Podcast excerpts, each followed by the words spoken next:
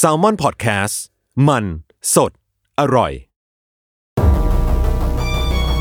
ทฤษฎีสมคบคิดเรื่องลึกลับ สัตว์ประหลาดฆาตกรรม ความลี้ลับที่หาสาเหตุไม่ได้ เรื่องเล่าจากเคสจริงที่น่ากลัวกว่า fiction สวัสดีครับ ผมยชญ์ บรรพพงศ์ผมธัญวัฒน์อิพภูดม นี่คือรายการ Untitled Case วัสดีครับ สวัสดีครับ ยินดีต้อนรับเข้าสู่รายการ Untitled Case episode ที่ 37 ครับผม 37 นะครับ ใช่ครับ เมื่อกี้เมื่อกี้ขอสารภาพบาปก็คือเราต้องอัด take สองกัน เพราะว่าเมื่อกี้ผมจำตอนผิดเนาะ ไปจำเป็นตอน 38 แล้วพี่ทันก็ไม่ขัดอะไรผม เพราะว่าก็ไม่มีใครจำได้ทั้งคู่ สมก็เป็นรายการ Untitled Case จริงๆครับผมโอเควันนี้เรามาอยู่กันใน topic อะไรพี่ทัน ก่อนไป topic มีอัปเดตเรื่องหนึ่งได้ไหมอ๋อเออเออใช่ใช่ใช่ใช่พี่ทันอยากพูดเรื่องนี้นี่ เออคือ ถ้าถ้าถ้าจำมันได้อะ Untitled Case สัก EP หนึ่งที่เราจำไม่ได้แล้ว EP ไหน EP มนุษย์ต่างดาวหรืออีพีองค์กรลับปะวะ เออเออเออเราพูดถึงชื่อคนหนึ่งที่เขาชื่อว่าคุณเดวิดไอซ์อะครับ น่าจะเป็นตอนคุณไอซ์เนี่เอยเลียนตอนเจ็ดไม่แน่ใจว่ะ ผมสลืมสลืมหมดแล้วอ้าวคุณไอซ์เนี่ยเป็นเจ้าของทฤษฎีที่พูดว่าจริง ๆแล้วอะ มันมีสิ่งที่เรียกว่ามนุษย์กิ้งก่าอยู่ในโลกเราอะ อ่างั้นตอนที่องค์กรลับมนุษย์กิ้งก่าไปฆ่าคนน่ะ แล้วก็ไปเออปลอมตัวไปแฝงตัวเอาเนื้อหนังคนมาใส่อะ เออเออเออแล้วก็คนเนี้ยเป็นแบบเข้าใจว่าเป็นแบบอินฟลูเอนเซอร์เบอร์เบอร์ต้นๆของทฤษฎีนี้เลยอะอินฟลูเอนเซอร์ของทฤษฎีนี้ แล้วล่าสุดเว้ยแกก็ยังคงอิทธิพลต่อเว้ยคือว่า ในช่วงนี้มันมีพวกโคโรนาไวรัสอะอืมแกก็ฟอร์มร้อนแรงเว้ยยศคือเฮ้ยแกไปมีทฤษฎีใหม่มาว่า แกเป็นคนช่วยปั้นกระแสว่า ไอโควิด เนี่ยแม่งเออมากับ เสา 5G เว้ย อ๋อ อ๋อ นี่คือแกเองเหรอเนี่ย เออโอ้ไม่รู้ไม่รู้ว่าแกเป็นแกเป็นต้นทางเหมือนแต่แกเป็นคนที่เอาด้วยอะ โอ้โอเค ผมรู้แล้ว ผมรู้แล้ว คือรู้ฟอร์มตัวเขาต่อเนื่องเลยอืมแล้วล่าสุดต่อเนื่องคือว่าเราเพิ่งไปอ่านข่าวมาคือแกโดนบล็อกแล้วเว่าจาก Facebook จากโอ้โหทวิตเตอร์จาก YouTube คือแบบ ทุกคนเอาคนที่แกออกไปหมดเลยอะอืมมคือแบบมึงอันตรายแล้ว ก็ก็ก็ต้องขอแสดงความเสียใจกับแกมาณที่นี้ด้วยนะครับ ครับ แล้วก็มีอีกเรื่องนึงอัปเดตคือเรื่อง UFO ครับอ่าที่เป็นข่าวร้อนแรงเมื่อประมาณอ่าข่าวร้อนแรงทิตย์ที่แล้ว ใช่ มีคนเจอแล้วแล้วเขาคิดว่าเออเนี่ยมันจะเป็นสัญญาณบอกว่าเราเจออยู่กับอะไรแปลกๆหรือเปล่าอะไรเงี้ยในข่าวมันไม่ได้ไม่มันไม่ได้สามารถ confirm ได้นะว่าไอ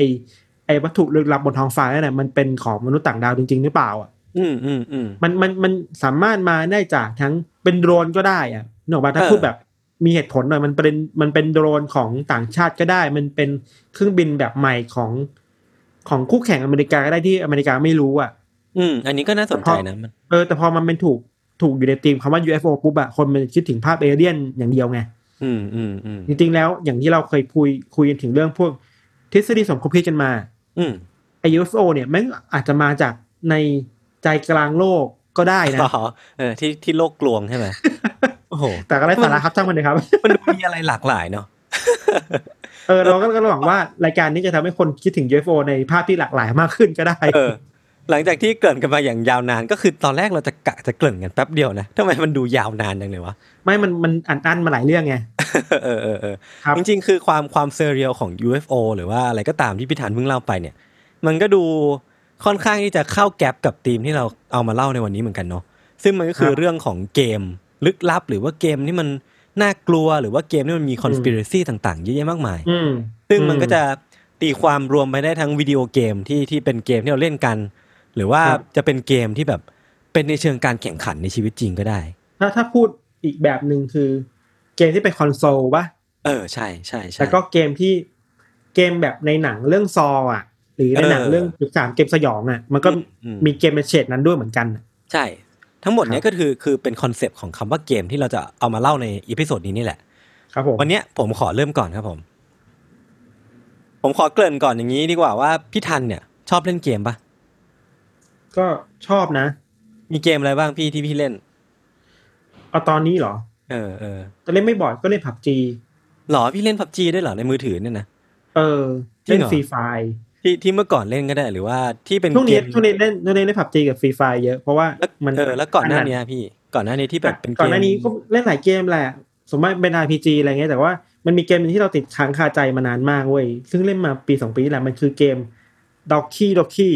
Literature Cup อะเหมือนเคยอ๋อพี่ที่พี่ทันเคยแชร์ใน Facebook ป่ะที่มันเออเป็นมันเกมคือญี่ปุ่นเกมป่ะคือเบื้องหน้าเกมไอ้โดกิโดกิเชเดเชเดชขับเนี่ยมันเหมือนจะเป็นเกมจีบสาวอะอืมอืมอืม แต่พอเล่นถ้าถ้าเล่นไปเรื่อยๆแล้วไอ้เฮียแม่งไม่ใช่จีบสาวเว้ยแม่งจิตแตกได้เลยอะเออเออเออประมาณนี้แหละ ไว้เท่านี้ดีกว่าเดี๋ยวเดี๋ยวคนก็ครับหาว่าไปสปอยเกมเนาะครับก็จะบอกว่าจริง ๆ แล้วอะคนเรากับเกมมันก็เติบโตมา แทบจะควบคู่กันเนาะมันก็คงอืมมีคนเปอร์เซ็นต์น้อยมากแหละที่แบบเติบโตมาโดยไม่เคยเล่นเกมเลย คือผมว่ามันก็ต้องมีช่วงชีวิตหนึ่งแหละที่ที่เราจะลุ่มหลงไปกับเกมบ้างมากไม่มากก็น้อยเนาะ มันก็มีเกมเกมหนึ่งที่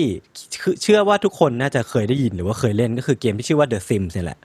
อืมเออพี่ทันเคยเล่นไหมเคยเล่นตอนเด็กๆแต่โตมาไม่ค่อยได้เล่นแล้ว คือส่วนตัวผมไม่ไม่เคยเล่น The Sims เว้ยคือมันแม้ว่ามันจะเป็นเกมในตำนานแค่ไหนก็ตามอะเนาะคือผมอะไม่ไม่รู้สึกว่าผมอยากจะไปควบคุมวงการชีวิตใครผมก็เลยไม่ไม่ได้อยากเล่นเกมนี้ แต่ว่ามีมีเพื่อนผมคนหนึ่งใน Facebook อะทักมาบอกว่า The Sims เองเนี่ย มันมี conspiracy theory ของมันเหมือนกันนะ ซึ่งมีเชี่ยตั้งแต่ภาคแรก ๆ เลยอะเออเอออยากรู้เลย คือคือคือเพื่อนคนนี้บอกว่ามันมีตัวละครตัวหนึ่งที่ชื่อว่า Bella Goth ครับ เออ คือ Bella Goth เนี่ย เพื่อนคนเนี้ยบอกไว้แค่นี้ ผมก็เลยไปลอง search ต่อว่า Bella Goth เนี่ยมันมี conspiracy อะไรเนาะคืออาต้องเกริ่นก่อนว่าในภาค original ของ Sims เองเนี่ยหรือว่า The Sims ภาคแรกเลยเนาะมันจะมีตัวละครหนึ่งที่ชื่อว่า Bella Goth นี่แหละ ซึ่งเธอก็เป็นตัวละครแบบ คุณแม่สุดแซ่บอะก็คือแต่งตัวเฟี้ยวแล้วก็ดูสวย คือคุณ Bella เนี่ยแต่งงานกับเพื่อนสนิทสมัยเด็กที่มีชื่อว่า Mortimer Goth แล้วก็ทั้งคู่ก็มีลูกด้วยกันชื่อว่า Cassandra แล้วก็ Alexander คือทั้งทั้งทั้งครอบครัวเนี้ยใช้ชีวิตอยู่กันอย่างร่ำรวยมากๆ คือเป็นครอบครัวที่มีฐานะ แต่ต้องบอกทุกคนอีกทีหนึ่งนะว่าเนี่ยเป็นเป็นครอบครัวใน Sims นะไม่ใช่เป็นครอบครัว story ในในเกมเออเออเออไม่ใช่ชีวิตจริงนะเออ คือภาคแรกอะออกมาก็มีครอบครัวนี้แล้วก็มีคุณ Bella Goth ที่ใช้ชีวิตอยู่ในโลกแห่ง The Sims เนี่ยแหละ แต่ว่าจู่ๆอะพี่ พอเมื่อ The Sims ภาคสองถูกปล่อยออกมาอยู่ดี Bella ก็หายตัวไปจากเนื้อเรื่องแบบดื้อๆเลยอะทั้งที่คนในครอบครัวของคุณ Bella เนี่ย ก็ยังอยู่กันครบนะ คุณพ่อก็ยังอยู่ลูกสาวสองคนก็ยังอยู่ แต่คุณเบลล่าหายไปไหนก็ไม่รู้อะปล่อยให้แบบแฟนๆงงอะแล้วก็ออกมาตั้งข้อสงสัยกันว่าเฮ้ยเบลล่ามันหายไปไหนวะเอออ่า คือโดยตัวเกมอะครับพยายามอธิบายว่าการหายตัวไปของเบลล่า มันเกิดขึ้นจากเหตุการณ์เหตุการณ์หนึ่ง คือเบลล่าเนี่ยถูกพบเห็นครั้งสุดท้ายที่บ้านของดอนลอทาริโอก็เป็นตัวละครในเกมอีกอีกคนหนึ่งนั่นแหละ คุณดอนลอทาริโอเนี่ยที่บ้านของเขาเองเนี่ยเขาพยายามที่จะมีความสัมพันธ์เชิงโรแมนติกกับเบลล่า แต่ว่าเบลล่าเนี่ยทำการปฏิเสธไป แต่ว่าความวายป่วงก็คือแบบคุณดอนนั้นน่ะตอนนั้นน่ะกำลังคบหากับลูกสาวของ เบลล่าอยู่เว้ยที่มีชื่อว่าคาซันดราเนี่ย เออ คือทำให้ตอนนั้นน่ะพอเกมมันออกมา hint อะคำใบ้อย่างเงี้ยว่าว่าสถานที่สุดท้ายที่มีการพบเห็นเบลล่าคือที่บ้านของคุณดอนเนี่ย มันถ้ามีคนมาสันนิษฐานว่ามีทฤษฎีออกมาเยอะแยะมากมายว่าเบลล่าอาจจะถูกลักพาตัวไปโดยเอเลี่ยน ที่บนดาดฟ้าบ้านของดอนก็ได้ เดี๋ยวนะเดี๋ยวนะเอเอเลี่ยนในซิมเหรอเออใช่คือคือ เท่าอ่าที่เท่าที่อ่านมา พี่เขาบอกว่าบนดาดฟ้าบ้านของคุณดอนเนี่ย มันจะมีกล้องโทรทัศน์อยู่ ซึ่งอ่ามันเป็นสถานที่ที่ตัวละครในซิม หรือว่าผู้เล่นเองเนี่ยจะสามารถใช้สถานที่เนี้ยเป็นสถานที่ในการคุยกับเอเลี่ยน หรือว่าติดต่อสื่อสารกับเอเลี่ยนได้อะเออโอเคครับ คนก็เลยสงสัยว่าอะคุณเบลล่าเนี่ย อาจจะโดนเอเลี่ยนบนดาดฟ้าของบ้านดอนน่ะจับตัวไปทำการทดลองแล้วก็ไม่ได้ถูกปล่อยกลับลงมาก็ได้อ่าอ่าแล้วมันก็มี detail อีกอย่างหนึ่งก็คือ ตอนนั้นดอนน่ะกำลังคบหากับสองสาวที่มี สายเลือดเอเลี่ยนอยู่อะก็คือเป็นเป็นลูกเครื่องเอเลี่ยนอะเขาก็เลยอาจจะขอให้พวกเธออะทำเหตุการณ์นี้ก็คือการช่วยกันลักพาตัวเบลล่าไปบนบนฟ้าบนอวกาศก็อย่างนี้ก็ได้เออเออไปจงเกลียดจงชังอะไรกับเบลล่าวะก็คือเบลล่าปฏิเสธรักแกนั่นแหละ ก็คือเหมือนว่าอ๋อดอนแค้เป็นนแค้นเออเป็นคนเจ้าชู้ เบลล่าไม่รับรักก็คือแค้นก็แบบหาวิธีอ่าแก้แค้นไปเรื่อยเออ นี่ขนาดเป็นเป็นตัวละครในเกมนะคือแค่มันมีดีเทลอะไรบางอย่างอะคนมันก็พร้อมจะจินตนาการนะพี่ เออ แล้วเราอยู่เราดีคิดแบว่าบมันพร้อมพร้อมจะเชื่อแหละเพราะเป็นเกมมันมันเปิดกว้างอยู่แล้วแหละเออแต่มันก็ก็คงเป็นอะไรปั่นๆแหละเนาะเออคือ มันก็แทบจะทุกเกมแหละพี่ที่มีที่จะมี conspiracy เป็นของตัวเองอะ อย่าง Animal Crossing อะ คืออันเนี้ยผมก็ไม่ได้เล่นนะ แต่ผมก็ไปเจอเออมาว่ามันก็มีทฤษฎีแปลกๆ เป็นทฤษฎีสมคบคิดที่ค่อนข้างที่จะออกมาแนวแบบปั่นๆน่ารักน่ารักไงก็ไม่รู้อะเออยังไงอะคือผมผมเกริ่น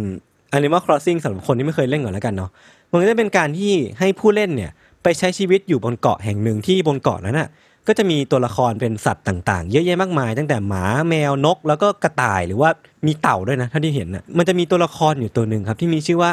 ซิปเปอร์ทีบันนี่คือซิปเปอร์ทีบันนี่เนี่ยเป็นกระต่ายสีเหลืองตาโต ซึ่งในเกมเนี้ยมันมี detail หลายอย่างหรือว่าเนื้อเรื่องหรือว่าบทพูดหลาย ๆ อย่างอะที่ทำให้คน เล่นเกมเนี้ยหรือว่าผู้เล่นเนี่ยสงสัยว่าไอ้กระต่ายตัวเนี้ยมันน่าจะเป็นคนใส่ชุด costume อะไม่ใช่สัตว์จริง ๆอะอ่าอ่าเออ และทั้งที่ที่บนเกาะนั้นอะ ไม่มีใครเป็นเป็นคนเลยนะพี่ยกเว้นตัวผู้เล่นเองอะแต่ว่าไอ้ซิซิปปเปเปออร์ร์ขึ้ทีนมาเลยนะเออไอซิปเปอร์ทีบันนี่เนี่ยอาจจะเป็นลุงที่ไหนก็ไม่รู้หรือว่าเป็นป้าที่ไหนไม่รู้ใส่ชุดกระต่ายอยู่อะปลอมตัวเป็นกระต่ายสีเหลืองนะพี่เชื่อcreepy อะ เออ คือ detail ที่คนมันมันออกมาสงสัยตัวซิปเปอร์ทีบันนี่เนี่ยมันมันเป็นดังนี้พี่ คือในภาคก่อนๆของ Animal Crossing อะ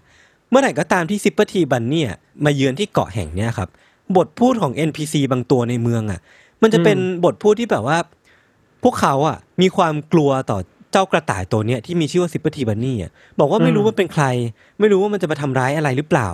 หรือแม้กระทั่งว่า NPC บางคนน่ะ พูดออกมาเลยนะ ว่าสงสัยว่ามันอาจจะเป็นคนใส่ชุดอยู่ก็ได้อะอ่าเออ คือโอ้โหขนาด NPC ในเมืองมันยังสงสัยกันเองอะ แล้วมีเหรอผู้เล่นมันจะไม่สงสัยอะพี่ แล้วก็ที่น่าขนลุกก็คือในภาคก่อนๆนะครับ เวลาผู้เล่นไปคุยกับซิปเปอร์ทีบันนี่เนี่ย มันจะมีบทพูดที่พูดออกมาประมาณว่าการวิ่งเนี่ยหรือว่าการออกกำลังกายอะมันจะทำให้ข้างในหน้ากากที่เขาสวมใส่อยู่อะมันร้อนแล้วก็มีแต่เหงื่อ แล้วก็ทำให้ตัวเองเนี่ยหายใจลำบากภายใต้หน้ากากนี้อะเฮ้ยคือคือมันพูดออกมาชัดขนาดเนี้ยโอ้โห หรือว่ามันเป็นคนใส่ชุดจริง ๆ ก็ไม่รู้อะอ่าเออสำหรับคนที่เล่นเกมนี้ผมก็หวังว่าการฟังทฤษฎีนี้จะทำให้การเล่นของคุณไม่เหมือนเดิมอีกต่อไปแล้วกันเราว่าต้องไปดูแล้วแหละว่ามีอะไรอยู่ข้างในกระต่ายหรือเปล่าเออเออเออแล้วก็มันจะมี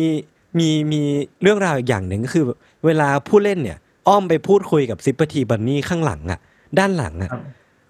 บบทพูดของมันเนี่ย มันจะเปลี่ยนไปเหมือนแบบอารมณ์โกรธอะทำไมไม่พูดต่อหน้าทำไมไม่หันหน้ามาคุยกัน พี่ทันรู้ไหมเพราะอะไร เพราะว่า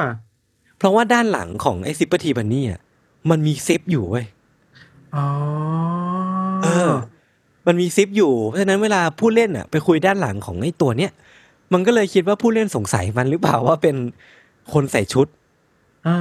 เออ มันก็มีเซนก็นะเป็นไปได้ก็เป็นไปได้ แต่ผมว่าเข้าไปอ่านในวิกิพีเดียของ Animal Crossing เนี่ย มันก็ไม่ได้มีเขียนไว้นะว่าตัวนี้มันเป็นคนใส่ชุดอะ มันก็เขียนว่าเป็นกระต่ายสีเหลือง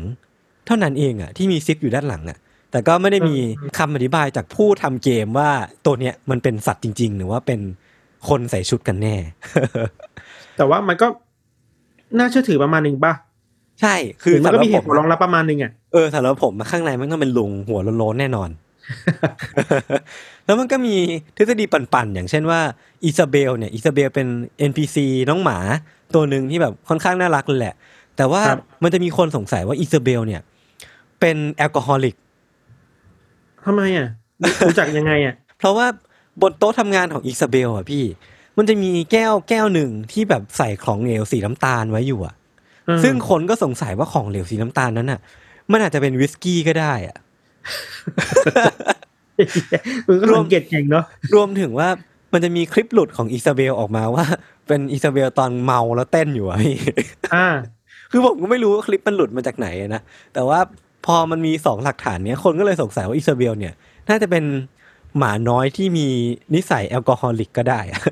คือคนมันก็ช่างจินตนาการ ก็ไปเรื่อยอะ เออ แล้วก็มีอันหนึงที่ผมชอบมากก็คือ ในเกมเนี่ย อย่างที่ได้บอกไปว่า ตัวละครหรือว่าสมาชิกบนเกาะเนี่ย มันจะเป็นสัตว์สัตว์ทั้งหมดเลยถูกปะครับ แต่ว่าในสัตว์เองเนี่ย หรือว่าบนเกาะนนั่นเองอะ มันก็จะยังมีสัตว์ที่เป็นสัตว์จริง ๆ อยู่อะ อย่างเช่นนกตัวเหลืองๆหรือว่าตัวเต่าตัวเตี้ยๆหรือว่าหมาจริง ๆ ที่เป็นสัตว์เลี้ยงอะอืมเออ มันทำให้มีคนออกมาตั้งข้อสังเกตไว้พี่ว่าทำไม นกตัวเนี้ย ถึงมีรูปร่างลักษณะเป็นคนและกลายเป็น NPC แต่ทำไมนกสีเหลืองพันธุ์เนี้ยถึงเป็นได้แค่สัตว์ธรรมดาตัวหนึ่งบนเกาะ หรือว่า เรื่องราวใน Animal Crossing อะมันจะเป็นเรื่องราวในอีกไทม์ไลน์หนึ่งที่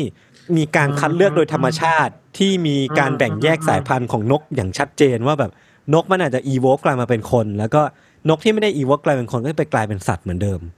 เป็นคู่ขนานกันไปปะเออเออเออเออก็น่าสนใจเหมือนกันนะอันเนี้ย อืม แต่ว่าทฤษฎีหรือว่าเรื่องราวเหล่านี้ครับ มันก็จะเป็นทฤษฎีที่ค่อนข้างที่จะปั่นๆเนาะแต่แต่ว่ามันก็จะมีบางอันที่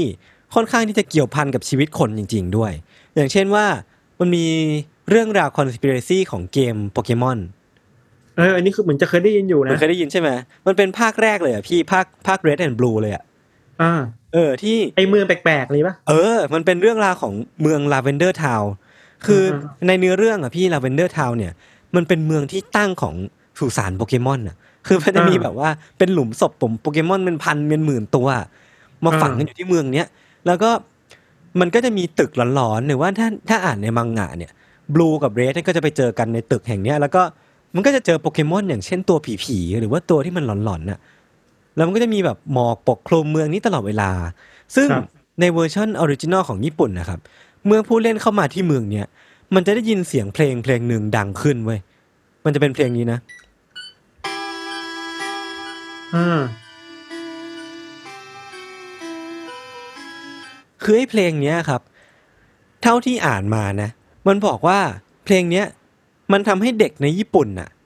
พากันฆ่าตัวตายกว่าสองร้อยคนน่ะ เนี่ยใหม่แล้วทำนองนี้อีกแล้วคล้ายๆโมโมชาเลนนะหรือว่าเออหรือว่าเป็นเป็นแบบ scariest หรือว่าเป็นเป็นเพลงที่ฟังแล้วมีคนฆ่าตัวตาย มันชอบมีแล้วเออมันชอบมีทฤษฎีแบบห้ามฟังเพลงนี้นะ ฟังแล้วจะฆ่าตัวตายเออเออเออตอนเที่ยงคืนอะไรเงี้ย ใช่ใช่แล้วคือไอ้เพลงเนี้ยก็เป็นหนึ่งในไอ้ทฤษฎีปันๆเหล่านั้นนั่นแหละ ที่ว่าว่ามันก็น่ากลัวนะ ใช่คือถ้าเราเชื่อ หรือว่าเราเราไม่ได้ไม่ได้ไปเสิร์ชหาข้อมูลต่อ แล้วเราคิดว่าอันนี้เป็นเรื่องจริงอะโอ้โหมันหลอนเถอะ ที่ว่าการที่เราฟังเพลงเพลงหนึ่งแล้วจะมีความคิดอยากฆ่าตัวตายขึ้นมานี่มันคือมันอืมมันน่ากลัวมากจริงๆนะยิ่งเราเป็นอืมเด็กเนี่ย เออ คือเท่าที่อ่านมาหรือว่าไปฟังมาเนี่ยเขาเขาบอกว่าเพลงเนี้ยนอกจากที่จะพาให้เด็กฆ่าตัวตายกันกว่า 200 คนแล้วอะ มันก็จะมีอีกคนอีกมากมายที่ฟังแล้วมีอาการปวดหัวอย่างรุนแรงหรือว่า หรือว่ามีการคลื่นไส้หรือว่าเกิดอาการป่วยอะไรเงี้ยพี่ ครับ ซึ่งสาเหตุทั้งหมดมันก็น่าจะมาจากการฟังเพลง เพลงเนี้ยแหละ ที่เกิดขึ้นใน Lavender Town เนี่ยแหละ อืม แต่สุดท้ายแล้วอะ มันก็เป็นแค่เรื่องแต่งเนาะมันก็จะเป็นเรื่อง creepy pasta ทั่วไปเนี่ยแหละที่ถูกแต่งขึ้นมา เพื่อให้เกิดความขำขันกัน แต่ว่าบางคนที่ไม่รู้มันก็จะเกิดความกลัวโดยเฉพาะเด็กๆ ที่อาจจะไม่กล้าเล่นเกมนี้อีกต่อไปเลยก็ได้ ก็หาไปเรื่อยนะพี่ เท่าที่เล่ามาก็จะมีแต่ทฤษฎีแบบแปลกๆ ปั่นๆ มันก็ไม่แทบจะไม่มีเรื่องราวอันไหนที่ผมจะโฟกัสพอมันเป็นเรื่องหลักได้เลยอะจนกระทั่งผมไปเจอเรื่องนี้อะที่ว่าเออมันมีมันมีแก่นเรื่องที่น่าสนใจหรือว่ามันมีมันมีอะไรบางอย่างในเรื่องเนี้ยที่ทำให้ผมรู้สึกว่ามันมีมากกว่าแค่เรื่องเล่าอะพี่ เชี่ยเออ คุณเกริ่นมาสักขนาดนี้ คือมันเป็นเรื่องราวของเกมอาร์เคดลึกลับเกมหนึ่งที่ครับมีชื่อว่า Polybius เออไม่เคยได้ยินเลยอะไม่เคยได้ยินใช่ไหมเออก่อนก่อนหน้าที่จะเจอเรื่องนี้ผมก็ไม่เคยได้ยินเหมือนกัน คือเรื่องเนี้ยครับ มันเกิดขึ้นตั้งแต่ปี1981ที่ร้านอืมเกมแห่งหนึ่งในเมืองพอร์ตแลนด์รัฐโอเรกอน คือวันดีคืนดีอะพี่ จู่ๆที่ร้านเกมแห่งเนี้ยมันก็มีตู้เกมปริศนาตู้หนึ่งเข้ามาตั้งอืม คือตู้อืมเกมเนี้ยมันเป็นตู้ที่มีสีดำขลับเลยนะดำทั้งตู้เลย มันจะเว้นไว้เพียงแค่ว่าตรงจอยสติ๊กก็คือตัวที่เป็นแท่ง controller อะมันคือที่ควบคุมเกมแหละเออแท่งควบคุมใช่ใช่เกมแหละอะคือไอ้ตู้เนี้ยมันก็จะมีความสีดำทั้งหมดเลย เว้นไว้เพียงจอยสติ๊กแล้วก็ตัวโลโก้ที่มันเขียนว่า Polybius นี่แหละ แล้วก็ตู้เนี้ยครับในในร้านเกมแห่งเนี้ยมันได้รับความนิยมค่อนข้างที่จะรวดเร็วมากๆ ก็คือ มาตั้งในเวลาแป๊บเดียวอะก็มีคนมาต่อคิวเล่นเล่นกันอย่างเยอะแยะมากมายแหละ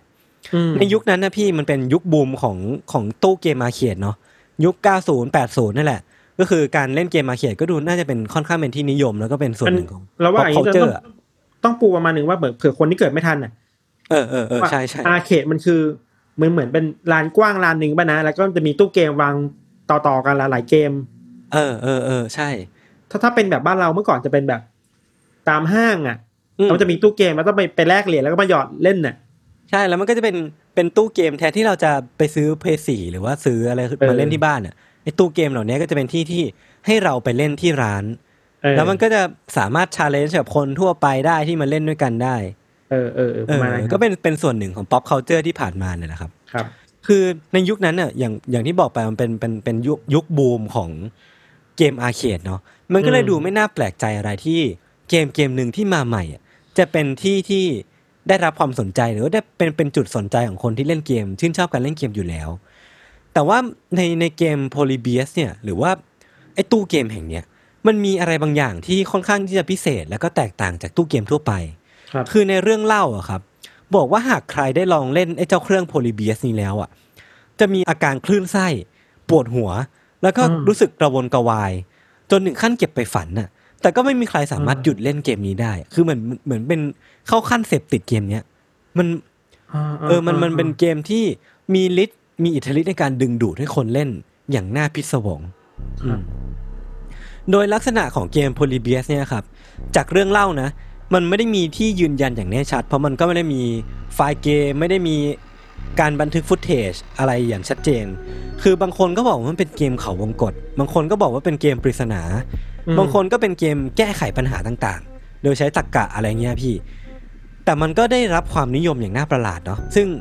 ดูดูจากสไตล์เกมที่ที่อยู่ในเรื่องเล่าแล้วอะ่ะมันก็ดูไม่ได้เป็นเป็นเกมที่น่าจะฮิตมากปะมันไม่ใช่เกมต่อสู้ไม่ใช่เกมยิงยิงๆแต่ทำไมมันถึงได้รับความนิยมก็ไม่แน่ใจเหมือนกัน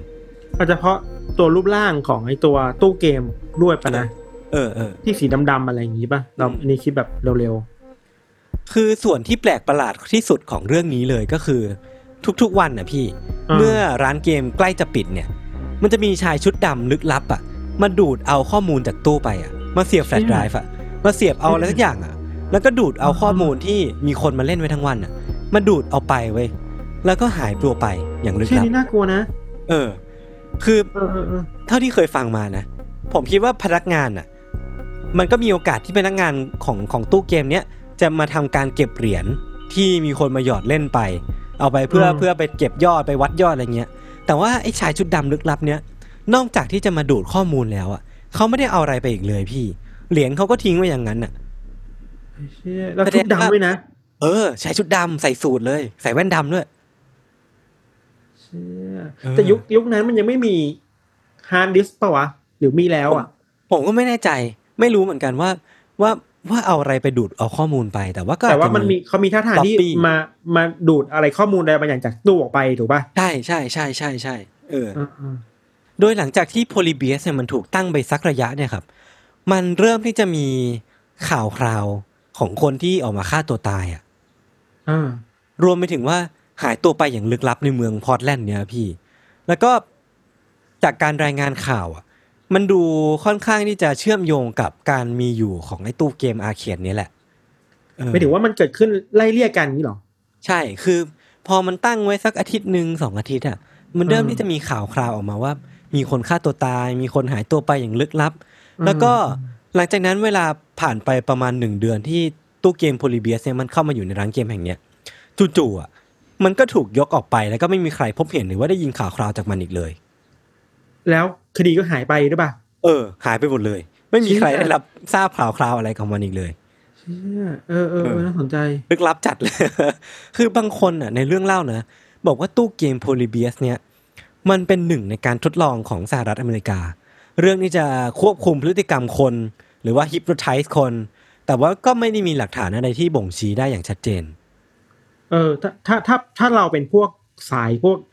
นักทฤษฎีสมคบคิดอะยศ เออ แล้วเราอยู่ในยุคเวลาแบบนั้นน่ะอืม ยุคยุค Stranger Things อะอืม เราเราคิดนะ เราจะหมกมุ่นกับว่าไอ้เหี้ยตู้นี้แม่งเป็น mind control คนเปล่าวะเออใช่ใช่ใช่ล้างสมองคนเปล่าวะหรือว่าถ้ามีรายการอันนี้คิดแบบบ้ๆบอๆถ้ามีรายการ Untitled Case ในสมัยนั้นน่ะ จะต้องเล่าถึงเรื่องนี้แน่นอนมันต้องมีทฤษฎีนี้แน่นอนว่าไอ้ตู้เนี่ยแม่งต้องเป็นการตู้ที่ควบคุมจิตใจคนน่ะเออเออเออคือ ต้องบอกก่อนว่าเรื่องเนี้ยมันเป็นหนึ่งใน Urban Legend เนาะหรือว่าตำนานเมืองธรรมดาทั่วไปนี่แหละ แต่ครับด้วยความที่มันเป็นกึ่งกึ่งๆทั้งว่าเรื่องราวมันก็ไม่ได้เวอร์มากขนาดที่ว่าจะเป็นเรื่องแต่งซะร้อยเปอร์เซ็นหรือว่าก็ไม่ได้จริงซะขนาดนั้น จนเราเชื่อว่าเป็นเรื่องจริงอะความน่าสนใจของมันก็เลยกลายเป็นว่า เรื่องเนี้ยมันดูเป็นเรื่องที่ก้ากึ่งอะว่ามันเป็นเรื่องจริงหรือว่าเป็นเรื่องแต่งกันแน่อืมแล้วแล้วด้วยความที่มันเป็นตำนานเมืองอะพี่อืมก็เลยไม่มีอะไรออกมาบ่งชี้ได้อย่างชัดเจนว่ามัน มีคนเนี้ยเป็นคนแต่งหรือว่ามีมีเรื่องเนี้ยเป็นเรื่องเรื่องต้นต่ออะอะอาจจะโดยที่ว่ายุคนั้นน่ะไอการถ่ายรูปผ่านโซเชียลมีเดียหรือการการใช้กล้องเทคโนโลยีในการไปตามจับภาพคนนั้นน่ะมันยังยากไงอืมใช่เมื่อก่อนใช่สมมติถ้าเป็นยุคนี้สมมติเฮ้ยถ้ามีคนมาแล้วมันก็ต้องมีคนแบบถ่ายรูปเก็บไว้อะ อืม หรือว่าถ่ายคลิปเก็บไว้เอ้ยมันมีคนมาทำอะไรแปลกๆแล้วมันจะพูดถึงกันได้เยอะขึ้นน่ะ เออเออช่วงเวลานั้นมันคงทำได้ยากแหละ ใช่ใช่ใช่ คือด้วยความที่ผมสงสัยเองส่วนตัวเนาะว่าสุดท้ายแล้วอะไอ้โพลีเบียสเนี่ยมันเป็นเรื่องจริงหรือว่าเรื่องแต่งกันแน่เนาะอืมคือถ้าถ้ามันเป็นเรื่องแต่งซะแบบร้อยเปอร์เซ็นต์อะ ผมก็คงไม่ไม่เอามาเล่าอะไม่กล้าเอามาเล่าอะ แต่ว่าถ้ามันมันเป็นเรื่องจริงมันก็ควรจะมีหลักฐานอะไรที่มันบ่งชี้ได้ร้อยเปอร์เซ็นต์เนาะซึ่งผมก็จะพอเล่าหลักฐานที่ผมพอไปรวบรวมมาได้แล้วกันเนาะครับคือร่องรอยการพูดถึงตำนานเมืองเรื่องเนี้ยมันเกิดขึ้นครั้งแรก ๆ เมื่อปี 1998 ถูกพูดถึงบนเว็บไซต์ที่ชื่อว่า coinop.org ครับซึ่งไอเว็บไซต์เนี้ยมันเป็นเว็บไซต์แบบ vintage gaming อะก็คือจะเป็นแบบอืมเว็บไซต์ที่รวบรวมเอาเรื่องราวของตู้เกมอาเคดต่างๆอะก็ก็ตามชื่อเลยนะ coinop ก็คือเกมที่มีเกี่ยวเกี่ยวกับเหรียญมาเป็นตัวเกี่ยวข้องอะเออก็จะเป็นเว็บไซต์ที่รวบรวมเอาเรื่องราวเกี่ยวกับเกมเก่าๆมาเล่า คือในเว็บไซต์เนี้ยครับเขียนอธิบายไว้ว่า Polybius เนี่ยเป็นเกมลึกลับที่มีที่มาไม่แน่ชัด แล้วว่าต้องการข้อมูลมาสนับสนุนอย่างเร่งด่วน คือเขาพยายามแล้วที่จะหาข้อมูลมาสนับสนุนอืมไอ้ Polybius เนี่ยอืมแต่ว่าก็หาไม่เจอ แต่ด้วยเหตุผลอะไรไม่รู้อะ ที่ทำให้เขาปักใจชื่อว่าเกมเนี้ยมีอยู่จริงจนเอามาใส่ในเว็บไซต์ของตัวเองอะแปลว่าต้องมันต้องถูกพูดถึงเยอะประมาณหนึ่งอะแบบว่าอืมเอออืมเหมือนว่าสมมติถ้าเราเป็นเนื้อด้านนี้แล้วเราไม่พูดถึงมันเราคงจะเสียดายอะเออใช่ มันคงเป็นอะไรประมาณนั้นไปะฮีเออเออเออ คือในเนื้อความอะครับ หรือว่าในบทความเนี่ยก็จะมีบอกว่า มันมีข่าวลือออกมาบอกว่าเกมเนี้ยเป็นเกมที่ถูกพัฒนาโดยองค์กรลึกลับในกองทัพของสหรัฐ แล้วก็ทำไปเพื่อให้ CIA ใช้ในการฝึกดัดแปลงพฤติกรรมคนโดยใช้อัลกอริทึมนั่นไงเออคือคือมันเป็นเป็นคำที่ค่อนเขียนไว้ค่อนข้างกำกวมเนาะคือเราก็ไม่รู้ว่าอัลกอริทึมมันมีบทบาทอะไรในเกมเนี้ยแต่ว่าอืมมันก็เป็นเพียงเพียงข่าวลือแหละว่าไอไอเกมเนี้ยมันอาจเป็นการทดลองของสหรัฐก็ได้ เออ ในช่องคอมเมนต์ของบทความเนี้ยครับก็มีคนมาคอมเมนต์ปั่นๆบอกว่าเฮ้ยเกมเนี้ยเหรอผมมีที่บ้านนะ อยากได้ก็มาซื้อสิโอนตังมาเดี๋ยวเดี๋ยวส่งเครื่องไปให้ พี่นึกภาพชาวเน็ตออกว่าแบบเป็นเป็นเป็นพันทิปอะเออบางคนก็บอกว่าตัวเขาอะ เคยทำงานในบริษัทที่เป็นคนพัฒนาไอ้เจ้าตัวเกมนี้แหละ เป็นบริษัทสัญชาติอเมริกาใต้ แต่ว่าก็ออกมาเป็นมามาบอกแค่ปันๆแหละ ก็คือไม่ได้มีหลักฐานนั้นเอามายืนยันก็เหมือนเป็นเพียงข่าวโคมลอย ทั่วไป แต่ด้วยความที่จนป่านเนี้ยครับก็ยังไม่มีใครที่ออกมายืนยันได้ว่าตัวเองอะเคยมีไฟล์เกมโพลิเบียสนี้ไว้ในครอบครองอะ หรือว่าเคยเล่นเกมนี้เลยอะพวกอืมนักสนักสะสมเกมเก่าๆอะ ก็ไม่มีใครมีหรือว่าไม่มีใครเคยเล่นเกมนี้เหมือนกัน มันอาจจะเป็นแบบส่วนเสี้ยวในความทรงจำคนยุคนั้นน่ะ มันอาจจะเป็นแมนเดล a าเอฟเฟกก็ได้นะ เออทำให้ไม่รู้ว่าเกมเนี้ยครับ มันถ้าหากเกมนี้มีจริงอะ มันจะเป็นเกมประเภทไหนกันแน่ หน้าตามันเป็นยังไงหรือว่าอืมมันมีลักษณะการเล่นยังไง กติกายังไง ก็ก็ไม่มีใครรู้เลยทำให้หรือว่ามัมันดูเป็นอีกแค่ตำนานเมืองทั่วไป หรือว่าหรือว่าที่จำไม่ได้อะเพราะว่าคนเล่นน่ะ มันถูกไอ้ชายชุดดำนั้นน่ะ ไปเปลี่ยนแปลงความทรงจำไปแล้ววายศเฮ้ยเอ้ยอันนี้ผมคิดไม่ถึงเลยอะเออหรือว่าอาจจะเป็นอย่างนั้นก็ได้วะพี่ เออ หรือว่าอาจจะมีจริงแต่ว่าใช่ไหโดมนล้างสมองไปแล้วรอบนึงป่ะใช่เป็นคือ MIB อะ ซึ่งเวลาเราพูดถึง MIB อะมันมันก็มีเออทฤษฎีผมคิดที่มันพูดถึงองค์กรที่เป็นชายชุดดำ MIB แบบจริงๆอะที่ไม่ใช่ในหนังด้วยอะเออเออเออเออเออแล้วไอ้ที่คนจำไม่ได้อาจจะเป็นหนึ่งในวิธีการที่คนมันไปลบล้างความทรงจำเพื่อให้จำจดจำดีเทลของสิ่งนั้นได้หรือเปล่าวะเออ เออ น่าสนใจว่ะเนี่ยผมจัดรายการนี้ไปเรื่อยๆนี่ผมเริ่มเป็นคนที่เริ่มพิษมากขึ้นเรื่อยๆแล้วนะครับ พี่อาจจะกลายเป็นคนที่ริเริ่มทฤษฎีสมคบคิดบางอย่างขึ้นมาเองก็ได้นะเว้ย หลังจากนี้เราอาจจะไม่ต้องหยิบยกเคสของคนอื่นมาเล่าเราจะเพราะเราเล่าทำเรื่องเองเลยคืออย่างที่ได้บอกไปว่า ถ้าเรื่องเนี้ยมันดูไม่จริงร้อยเปอร์เซ็นต์อะผมก็คงไม่กล้ามาเล่าเนาะอืมเพราะว่าผมอะก็ได้ไปเจอเรื่องราวหรือว่าหลักฐานบางอย่างที่ทำให้เรื่องนี้มันดูน่าสนใจขึ้นมา แล้วก็เอามาบ่งบอกว่า มันจะมีหลักฐานบางอย่างที่ทำให้โพลิเบียสเนี่ย อาจไม่ใช่เรื่องเล่าที่ไร้ที่มาเสมอไปอืมคือจากพอดแคสต์ของ พอดแคสต์หนึ่งที่มีชื่อว่า Skeptoid อะครับครับคือ Skeptoid เนี่ยพี่ทันเคยได้ยินไหมมันเป็นพอดแคสต์ที่แบบคล้าย ๆของเราเนี่ยแหละ ก็จะเอาเคสจริงบนโลกใบเนี้ยมาทำการ debunk หรือว่ามาทำการเจาะลึกเข้าไปหาหลักฐานให้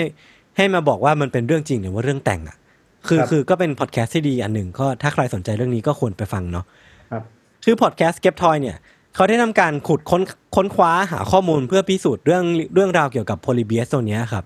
เขาก็พบว่าในปี 1981 เนี่ยที่เมืองพอร์ตแลนด์รัฐโอเรกอนเนี่ยมันมีหนังสือพิมพ์ท้องถิ่นที่ชื่อว่า The Eugene Register ซึ่ง The Eugene Register เนี่ยได้ลงข่าวไว้ในวันที่ 29 พฤศจิกายนปี 1981 ซึ่งบังเอิญเป็นปีเดียวกับที่อยู่ในเรื่องเล่า Urban Legend ของ Polybius นี่แหละอืมในในในเนื้อความเนี่ยครับมันลงรายละเอียดไว้ว่า มีเด็กผู้ชายอายุ 12 ปี ชื่อว่าไบรอันมอร์โร ได้ทำการเล่นเกม Asteroid ซึ่งก็เป็นหนึ่งในเกมอาร์เคดที่ฮิตมาก ๆ ในยุคนั้นนะครับอืมติดต่อกันมากกว่า 28 ชั่วโมง เพื่อพยายามทำลายสถิติบางอย่าง จนเขาเองเนี่ยเกิดอาการปวดท้องอย่างรุนแรง คือข่าวรายงานว่าคุณคุณไบรอันเนี่ยหรือว่าน้องไบรอันเนี่ยก็ถูกหามเข้าโรงพยาบาลไป คือมันก็มีรายงานบอกว่าเล่นเกมติดต่อกันเยอะเกิน แล้วก็มีการดื่มโคกไปด้วยหรือว่ารวมไปถึงมีอาการเครียดสะสมจากการที่เขาพยายามทำลายสถิตินี้ด้วยอืม แล้วก็พอดแคสต์เก็บทอยเนี่ยก็บอกว่าในวันเดียวกันน่ะที่ร้านเกมเดียวกันน่ะก็มีเด็กอีกคนหนึ่งที่เป็นลมล้มพับไป หลังจากเล่นเกมเทมเปสซึ่งเป็นอีกเกมอาร์เคดหนึ่งในร้านเกมนี้แหละทำให้ข่าวมันแพร่กระจายไปในวันเดียวกันน่ะ ว่ามีเด็กสองคนที่ป่วยจากการเล่นเกมอาร์เคดอะและในช่วงนั้นนะครับ ข่าวเรื่องราวของเด็กที่เกิดอาการ photo sensitive epilepsy อะหรือว่าอาการที่ว่าเกิดลมชักจากการเห็นภาพที่มัน ค่อนข้างวุบวับ หรือว่าแสงสีที่มันแสบตาเออคือมันจะมีเคสหนึ่งที่เราเคยเล่าเล่าแต่แต่ไปเนาะเป็นเรื่องราวของ เออเออใช่โปเกมอนตอนหนึ่งปะที่มันมีการทำแอนิเมชันที่เอาแสงสีสีแดงแล้วก็สีฟ้ามาสลับกันอย่างรวดเร็ว ซึ่งไอการทำอย่างนั้นน่ะ มันจะมีเด็กหลายร้อยคน ป่วยเป็นโรคลมชัก หรือว่าเกิดอาการป่วยพร้อมกัน ซึ่งไอการเหล่านี้มันมันเรียกว่า photo sensitive epilepsy ซึ่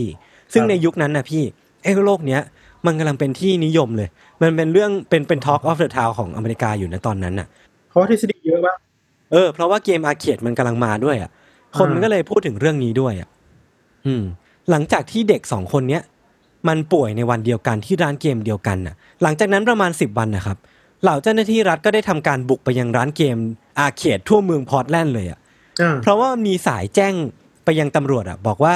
เจ้าของร้านเกม arcade บางคนน่ะในบางพื้นที่อะใช้ไอ้ตู้เกมเหล่านี้เป็นเป็นส่วนหนึ่งในการเล่นเกมพนัน ก็คือใช้กติกาของเกมอาร์เคดเนี้ยในการหาเงินแบบผิดกฎหมายนั่นแหละอืมซึ่งพอข่าวคราวเนี้ยมันไปถึงเจ้าหน้าที่อะมันก็เลยนำไปสู่การบุกรุกของเจ้าหน้าที่ ไปยังร้านเกมอาร์เคดทั่วเมืองพอร์ตแลนด์เลยอะแต่ว่าที่สำคัญเลยอะช่วงก่อนที่เจ้าหน้าที่ตำรวจจะเข้าไปบุกอะครับ มันมีการรายงานของสำนักข่าวเนี่ย บอกว่ามันมีเจ้าหน้าที่ FBI หลายคนน่ะ ได้ทำการเดินไปเดินมา เพื่อสำรวจธุรกิจร้านเกมเหล่าเนี้ยอืมแล้วก็ถ่ายรูปหน้าจอของคนที่ได้ไฮสกอร์เพื่อหาตัวผู้ต้องสงสัยอะ แล้วก็ทำการด้อมด้อมมองมองๆไปยังทั่วเมืองเพื่อมองหาคนทำผิด พี่ทันเริ่มเริ่มเอาเบาะแสหลักฐานมา จูนติดต่อกันได้มั้งไหม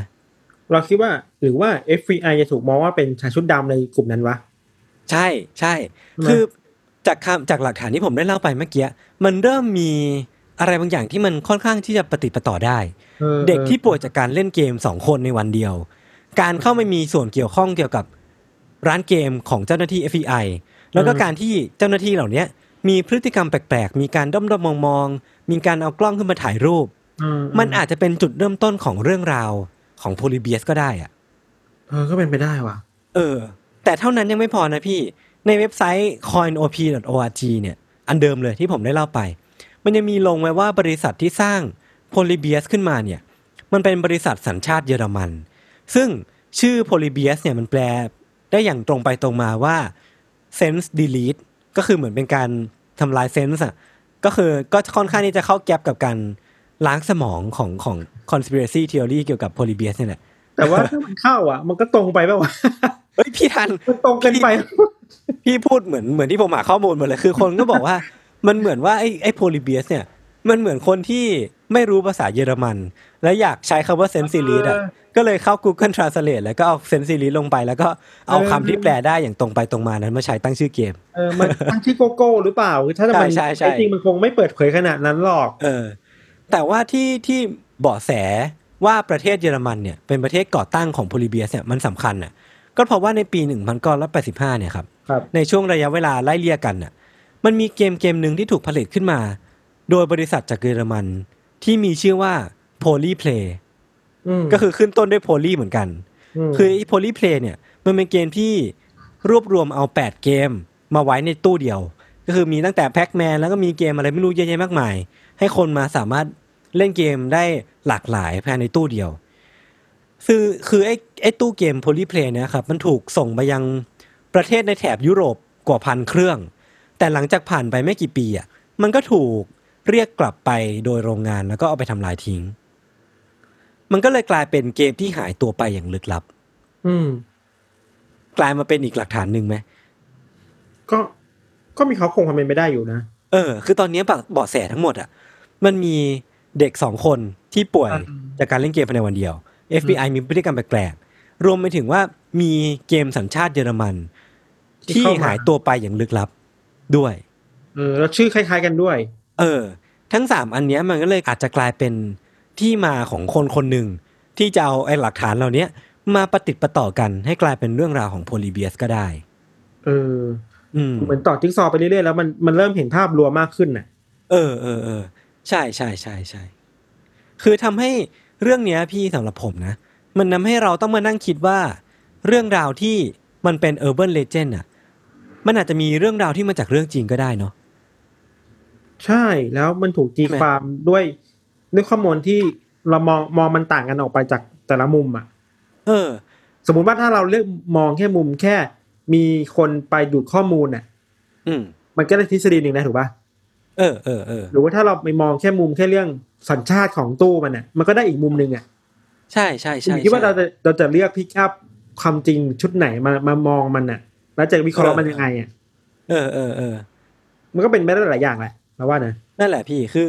มันทำให้เราต้องมานั่งมองไอ้ urban legend หรือว่าตำนานเมืองเหล่านี้ใหม่เนาะว่าก่อนที่เราจะตัดสินว่ามันเป็นเรื่องราวที่นั่งเทียนเขียนขึ้นมา เราอาจจะต้องลองทำการค้นคว้า หาหลักฐานเกี่ยวกับมันก่อน ว่ามันอาจจะมีเบาะแสบางอย่างที่ทำให้เรารู้ว่ามันอาจจะมีต้นตอมาจากเรื่องจริงก็ได้ ก็ก็เป็นเรื่องที่เปิดโลกผมประมาณหนึ่งไม่เคยคิดมุมนี้มาก่อนเลยเหมือนกัน เออ เราเราคิดถึงเรื่อง อันนี้เรื่องแบบแถวบ้านเราเลยเว้ยยศ แถวบ้านเราอะ แถวบางนา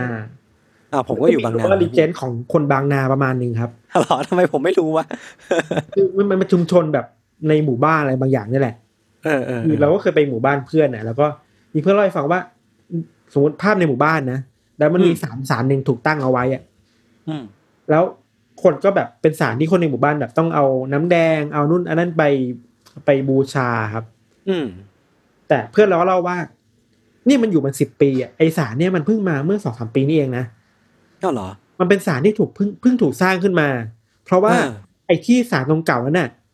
มันมันเคยเป็นที่ที่คนมาทิ้งขยะเยอะมากเลยอะอ๋อเออ แล้วแล้วคนแถวนั้นน่ะเหมือนผู้คนแก่อืมแถวนั้นน่ะ ก็คิดคิดดูบายมาใหม่ว่า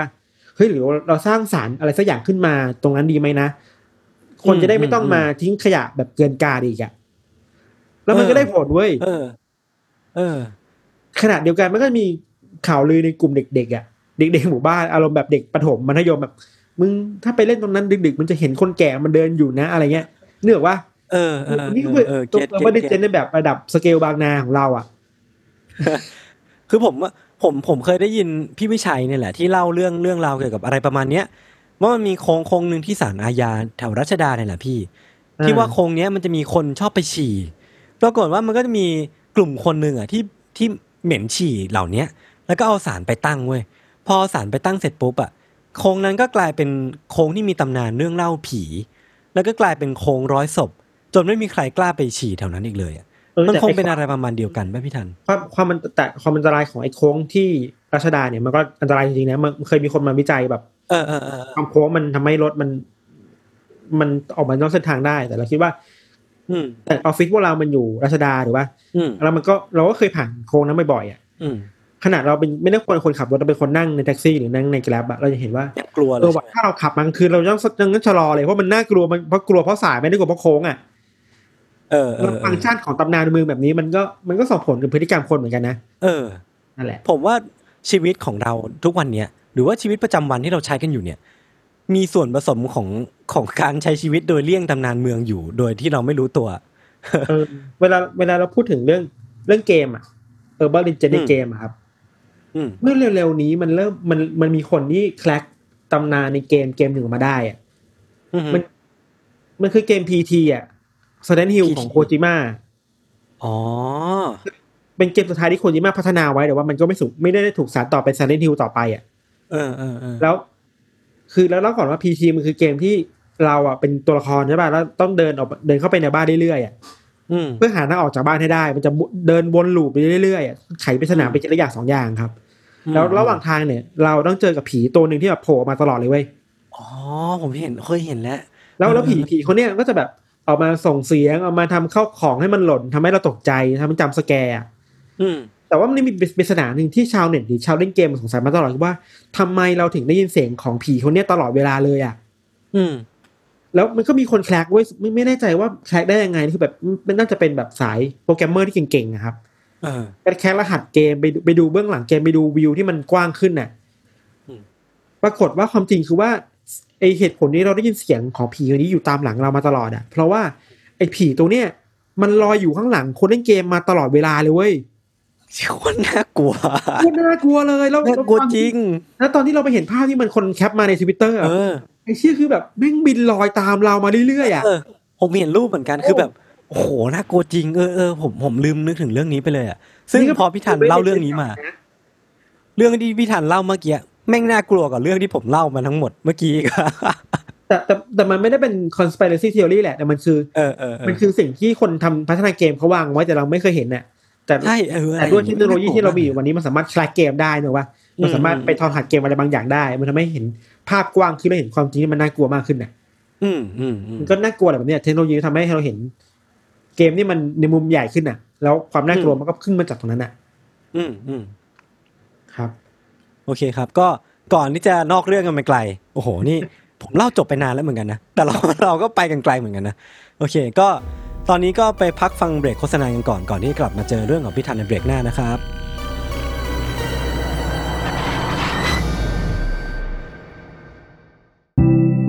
สวัสดีครับคุณผู้ฟัง พวกเรา Salmon Podcast อยากชวนคุณไปฟังรายการใหม่ในซีซั่น2 ของพวกเรานะครับ Time Machine Party Game Podcast ที่เรากล้าบอกว่าเป็นเจ้าแรกในไทยที่ทำ Party Game Podcast นะครับ รายการนี้จะพาคุณและเพื่อนๆ ไปทายคำถามง่ายๆ เกี่ยวกับไทม์ไลน์ของทุกเรื่องในโลก ว่าคุณรู้ไหมว่าข้อกอขอคอเนี่ยอะไรเกิดก่อน ผมขอแนะนำว่าให้ฟังในช่วงเวลาปาร์ตี้หรือ moment ที่รวมกลุ่มเพื่อนกันนะครับ สามารถติดตามรายการนี้ได้ทุกวัน เพียง search ว่า Time Machine ในทุกช่องทางที่คุณฟังพอดแคสต์ครับ Time Machine Party Game Podcast คุณรู้ไหม อะไรเกิดก่อน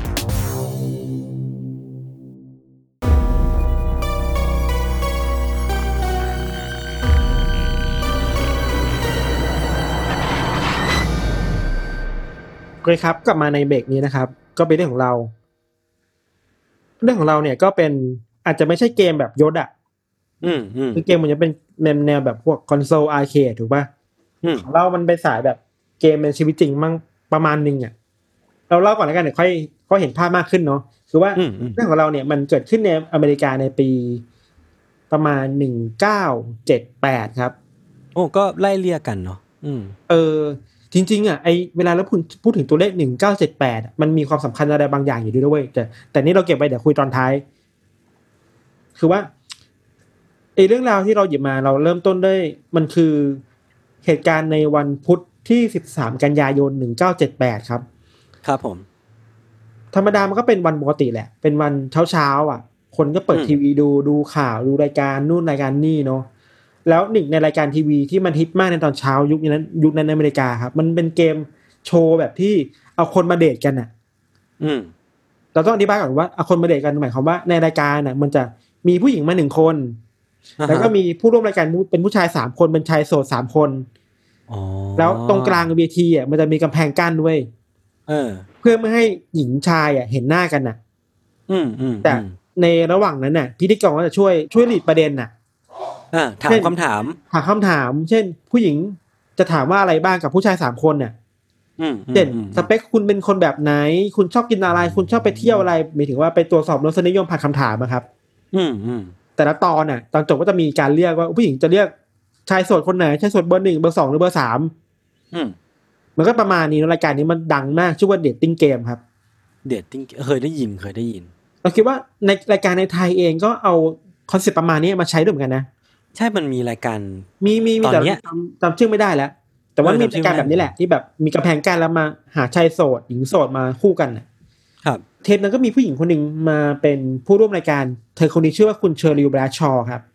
อืมส่วนผู้ชายก็มีสามคนเหมือนเดิม มีทั้งคนที่เป็นนายแบบ มีทั้งเป็นนักแสดง แล้วก็อีกคนหนึงเป็นช่างภาพ ช่างภาพเนี่ยถูกพิธีกรโบมาสมควรว่าเนี่ย คนที่เป็นช่างภาพที่กำลังมาแรงมากนะในวงการน่ะแล้วคนนี้เขาไม่ชื่อว่าลอนนี่อัลคาร่าอืมไอระหว่างที่เกมโชว์นี้มาเริ่มต้นขึ้นนะครับ ผู้หญิงก็จะดีนคำถามไปถาม ผู้ชายทั้งสามคนอยู่ตลอดเวลาเลยเช่น คุณชอบอะไรชอบไปเที่ยวไหนอะไรอย่างเงี้ยเนาะอืมแต่ว่าในในระหว่างนั้นน่ะ ดูเหมือนว่าคุณแบรดชอว์จะสนใจในชายโสดเบนหนึ่งเบอร์หนึ่งอะไอคุณคุณอัลคาร่าเนี่ยเป็นพิเศษเว้ยเออที่เป็นตากล้องกำลังมาเออแรงที่เป็นตากล้องที่กำลังมาแรงอะมันจะมีคำถามเช่นคำถามแปลกๆนะเช่น ถ้าให้คุณเลือกช่วงเวลาที่ดีที่สุดของวันน่ะอืมคุณจะเลือกช่วงเวลาไหนอะเอออันนี้คือคำถามที่ผู้หญิงยิงไปอะอืมอืมแล้วเอาคาร่าก็ตอบว่าเขาชอบเวลากลางคืน เพราะว่ามันสามารถทำอะไรได้หลายอย่างดี มันก็กำกวมนึกออกปะมันก็สองแง่สองง่ามอะเออเออเออเออเหรือว่าหรือว่าตอนที่คุณเบลลัสชอถามว่า ถ้าจะให้เปรียบเทียบตัวเองเป็นอาหารน่ะเขาอยากจะเป็นอะไรให้เธอกินเว้ยอืมเอาคาร่าตอบว่าอยากจะเป็นกล้วย เพราะว่าจะทำให้เธอสามารถไปไปปอกเข้ามากินได้อะ A bachelor number one, I am serving you for dinner. Oh, What are you called and what do you look like? I'm called the banana, and I look really good. Uh, can you be a little more descriptive? Peel me. มันก็อีโดประมาณประมาณนึงเนอะมันก็สองแง่สองแง่ เออ ประมาณนึงอ่ะ ครับ แต่ด้วยความที่คอนเซปต์ของรายการมันคือรายการที่คนมาจีบกันน่ะ อื มมันก็เลยทำให้ดูไม่เวียดมากเกินไปอะอืมอืมอืมคือว่าแต่ว่าแต่ว่าถ้าเราพูดเรื่องนี้ในที่สาธารณะหรือคุยกับเพื่อนน่ะ มันคงดูเวียดแหละเออพอบริบทของมันกลายเป็นการพูดจาเพื่อจีบกันเพื่อเอาชนะใจกันมันก็กลายเป็นเรื่องปกติเนาะเออแล้วมันต้องแข่งกันในระหว่างชายสดสามคนด้วยอะ อืมอืมมันเลยพอเข้าใจได้อ๋อมันคงตั้งใจแหละเพื่อเพื่อให้เกิดความบันเทิงขึ้นในรายการอะไรเงี้ยครับ ครับ พอสุดท้ายแล้วอะ คุณแบล็ชชอว์เองก็ดูเหมือนจะชอบใจในอัลคาร่านี่จริง ๆ แหละอืม สุดท้ายพอพิธีกรบอกว่าจะเลือกใครชายโสดเบอร์ไหนเธอก็เลือกเบอร์หนึ่งก็คืออัลคาร่าเว้ยอืมหลังจากนั้นรายการก็อนุญาตให้อัลคาร่าเนี่ยเดินไปหาคุณแบล็ชชอว์แล้วก็ทุกคนก็ดูเห็นฉากแบบทุกสองคนนี้มากอดกันน่ะแบบยินดีรู้จักนะอะไรเงี้ยยิ้มแย้มพูดคุยกันตามปกติก็ปิดรายการด้วยครับเป็นรายการแบบ happy ending ว่าเออเนี่ยเดี๋ยวสองคนเนี่ยจะได้ไปออกเดทกันในชีวิตจริงอืมและเป็นแฟนกันในชีวิตจริงอืมแต่ว่าเรื่องเรื่องหลังจากนั้นมันก็เปลี่ยนไปเว้ยคือว่า พอรายการมันจบลงไฟมันดับลงอะ แล้วทุกคนในรายการเดินไปทาง backstage นะครับ ในจังหวะนั้นเองอะอัลคาร่าเขาเดินเข้ามาคุยกับคุณแบรดชอว์อะแล้วก็พูดประมาณว่า เออขอบคุณนะที่ที่เธอเลือกเขามาเป็นคนที่อยากออกเดทด้วยอะอืมแล้วเดี๋ยวพอรายการนี้จบลงอะเขาจะพาเธอไปเดทในแบบที่เธอจะไม่มีวันลืมอีกเลยในชีวิตนี้อะเออ ถ้าถ้าฟังแบบไม่คิดอะไรก็โรแมนติกดีนะเออ แต่ว่า สิ่งที่คุณแบรดชอว์รู้สึกคือว่า น้ำเสียงในการพูดท่าทางในการพูดอะของอัลคาร่ามันดูประหลาดมากเลยอะอืมมันดูจริงจังมากเกินไปอะนึกออกปะอืมอืมอืมเราคิดว่าหลายคนน่าจะมีความรู้สึกโยนน่าจะเคยเจอประสบการณ์แบบว่า เราเคยคุยกับคนคนนี้อะแล้วรู้สึกว่าคนนี้มันมีรังสีที่ไม่ค่อย friendly อะเออแต่ไม่สัมผัสได้คนนี้มันไม่น่าเข้าใกล้อะ มันมีออร่าอะไรบางอย่างเออมันมีออร่าบความเรียดำมืดแรงบางอย่างพอโลเออมาจากคนคนนี้ครับ อันนี้ก็คือแบรดชสิ่งที่คุณแบรดชอว์สัมผัสได้จากคุณอัลคาร่าเออเออพอเอาคาร่าพูดแบบนั้นว่าอยากพาเธอไปเดทเป็นในแบบที่ เธอจะไม่มีวันลืมอะแล้วชอรู้สึกว่าไม่ใช่แล้วบรรยากาศไม่ใช่แล้ว มันมันน่ากลัวแล้วอืมเธอก็เลยตัดสินใจว่าปฏิเสธออกไปอะว่าขอโทษนะ เราจบกันแค่นี้เถอะ จบกันอืมแค่รายการพออย่าไป อย่าไปยุ่งกันในโลกข้างนอกเลยอะ ครับ แล้วอัลคาร่าก็รู้สึกว่าเห มือนจะเสียหน้าประมาณหนึ่งอะแล้วก็เดินจากไปด้วยความอารมณ์เสียๆครับอืมเรื่องราวมันก็มันก็ประมาณนี้เว้ยฮะเดี๋ยวใช่นะเดี๋ยวเดี๋ยวเดี๋ยวเดี๋ยวเดี๋ยวเดี๋ยว ประมาณนี้คืออะไรคือจบแล้วเหรอเนี่ยเรื่องเรื่องราวในเกมจบแล้วแค่เนี้ยเออเออเออแต่ว่าสิ่งที่คุณแดชชอว์ไม่เคยรู้อะ คนที่ร่วมรายการไม่เคยรู้ คนในสตูดิโอไม่รู้ คู่แข่งเอาคาร่าสองคนไม่รู้อะคือว่า ไอการตัดสินใจของคุณแบรดชอว์ในครั้งนั้นที่ปฏิเสธเอาคาร่าไปอะครับนั่นคือการตัดสินใจที่โคตรถูกต้องเลยอะ เออทำไมอะ เพราะว่าจริง ๆ แล้วอัลคาร่าคนนี้ครับ อืม เป็นฆาตกรต่อเนื่องเว้ยเฮียโหโหแล้วก่อนหน้านี้เขาเคยฆ่าคนมา เออ แล้วแต่ชียังวิตไม่ถูกจับหลังจากได้ใช่ปะยังไม่ถูกจับได้แล้วชีวิตหลังจากนี้อะจะน่ากลัวกว่านั้นอีกหลายเท่าตัว อืม คือเราเราชอบมีคำพูดว่า ในชีวิตคนเราจะมีการการตัดสินใจหนึ่งครั้งที่มันสามารถเปลี่ยนชีวิตเราได้อะอืมเราว่าไอ้ครั้งนี้แหละ คือการตัดสินใจที่โคตรถูกต้องของคุณเบลลาชอเลยเว้ยเออเออเออเพราะไม่งั้นถ้าเธอตอบตกลงไปอะ เธออาจจะเป็นหนึ่งในเหยื่อของฆาตกรต่อเนื่องที่กำลังลอยนวลอยู่ก็ได้ยศโอ้โหคนลุกอะ คือถ้าเราเป็นคุณแบรดชอว์อะคงแบบเหมือนกำลังจะหล่นหล่นลงไปในเหวแล้วอะ แต่ว่าอยู่กลับตัวทันอะ ใช่ เท้าข้างหนึ่งอาจจะออกไปแล้วด้วยซ้ำอะ เออ โอ้โห น่ากลัวว่ะ มันเปลี่ยนชีวิตคนได้เลยนะ แค่คำว่าปฏิเสธครั้งเดียวอะ เออเออเออคือถ้าจะพูดให้ถึงที่สุดแล้วคือว่าไอรายการDating Game ในครั้งนั้นที่ออกอากาศอยู่ในตอนนั้นน่ะ มันคือรายการที่อัลคาร่าในฐานะฆาตกรต่อเนื่องอะใช้เป็นช่องทางเพื่อตามหาเหยื่อคนใหม่อะ อืม แล้วไอการตัดสินใจของคุณแบรดชอว์ที่ปฏิเสธเขาไปอะ มันก็ทำให้ เกิดจุดเปลี่ยนกับตัวเธอเองเธอ คือเธอมีชีวิตอยู่รอดต่อไปได้ครับขณะเดียวกันมันก็ยกยกระดับของคดีนี้ให้มันดูน่ากลัวมากขึ้นกว่าเดิมอะอืมอืมอืมทั้งหมดเนี่ยมันจะเข้าใจมากขึ้นเว้ยถ้าเราย้อนกลับมาที่ไทม์ไลน์ของอัลคาร่าในตอนแรกครับ ครับ คือถ้าย้อนกลับไปในตอนแรกๆเลยเนี่ย ต้องแนะนำก่อนว่าอัลคาร่านี่ก็เป็นผู้ชายคนหนึ่งที่เติบโตขึ้นมาในเมืองเท็กซัสอะในรัฐเท็กซัสนะครับอืมพ่อของเขาก็ทิ้งแม่แล้วก็ตัวเขาไปตั้งแต่ตอนที่เขาอายุประมาณ แปดขวบอืมพอโตขึ้นมาเนี่ย แม่ก็พาตัวเขาแล้วก็น้องสาวเนี่ยย้ายชีวิตออกมาอยู่ที่ลอสแอนเจลิส LA นะ แล้วพออัลคาร่าอายุได้สิบเจ็ดปีอะเขาก็น่าจะเป็นประมาณว่าเข้ารับราชการเป็นเป็นเสมียนในกองทัพอะอ่าแต่ว่าครับทำงานอยู่ได้แค่พักเดียวอะก็ถูกสั่งให้ออกจากราชการเว้ยเพราะว่ามันมีช่วงที่เขาเขาเรียกว่าอะไร mentally breakdown อะ คือควบคุมสติความรู้สึกไม่ได้อะ ก็คือมีความบกพร่องทางทางการควบคุมสภาพจิตใจอะไรอย่างเอเงี้ยหอรือเปเอล่าอน่าจะมีอาการเจ็บป่วยทางจิตอะอืมแล้วไม่สามารถทำงานได้ก็ถูกไล่ออกมาครับ แต่ว่าถึงแม้เขาจะมีปัญหาเรื่องเรื่องจิตใจเรื่องอารมณ์นะแต่ว่าอัลคาร่ากลับเป็นคนที่มี IQ สูงมากอะอืมเรียนโคตรเก่งเลยอะ เก่งในระดับที่สามารถเข้าเรียนใน UCLA ได้อะโอ้ก็เป็นมหาลัย top tier เนาะเออเป็น top tier ของอเมริกาแล้วเป็น top tier ต้นๆของ LA อะครับ แต่ว่าในช่วงที่เขามาใช้ชีวิตเป็นนักศึกษาอยู่ใน UCLA เนี่ยแหละครับ เป็นช่วงที่อัลคาร่าเริ่มก่อเหตุที่รุนแรงมากขึ้นเรื่อยๆอะครับไอการก่อเหตุครั้งแรกๆของเขาเกิดขึ้นในปีหนึ่งเก้าหกแปดอะหนึ่งเก้าหกแปดมันคือสิบปีก่อนที่เขาจะไปออกรายการ Dating Game อีกอะอืมอืมอืมคือในปีหนึ่งเก้าหกแปดนะครับมันมี biker คนหนึ่งอะคนขับมอเตอร์ไซค์คนหนึ่งกำลังขับมอเตอร์ไซค์อยู่บนถนนเว้ยแล้วในระหว่างที่ขับรถอยู่อะเขาก็สายตามองไปเห็นแบบเด็กผู้หญิงคนหนึ่งอะ กำลังเหมือนถูกฉุดกระชากจากผู้ชายคนหนึ่งอะอืมเข้าไปยังอพาร์ตเมนต์แห่งหนึ่งที่โดยที่มีท่าทีที่โคตรมีพิรุธเลยอะอืมอืมอืมเหมือนพยายามจะ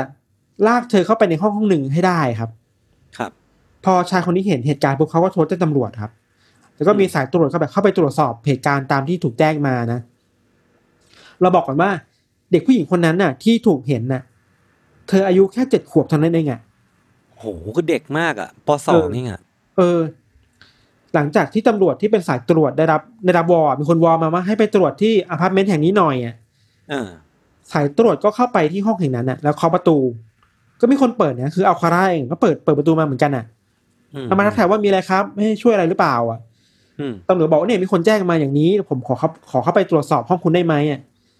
เอาคาร่าก็โอเคนะแบบเฉยเมยมากเลยครับ ก็ไม่ได้มีทีท่าปิดบังอะไร เออ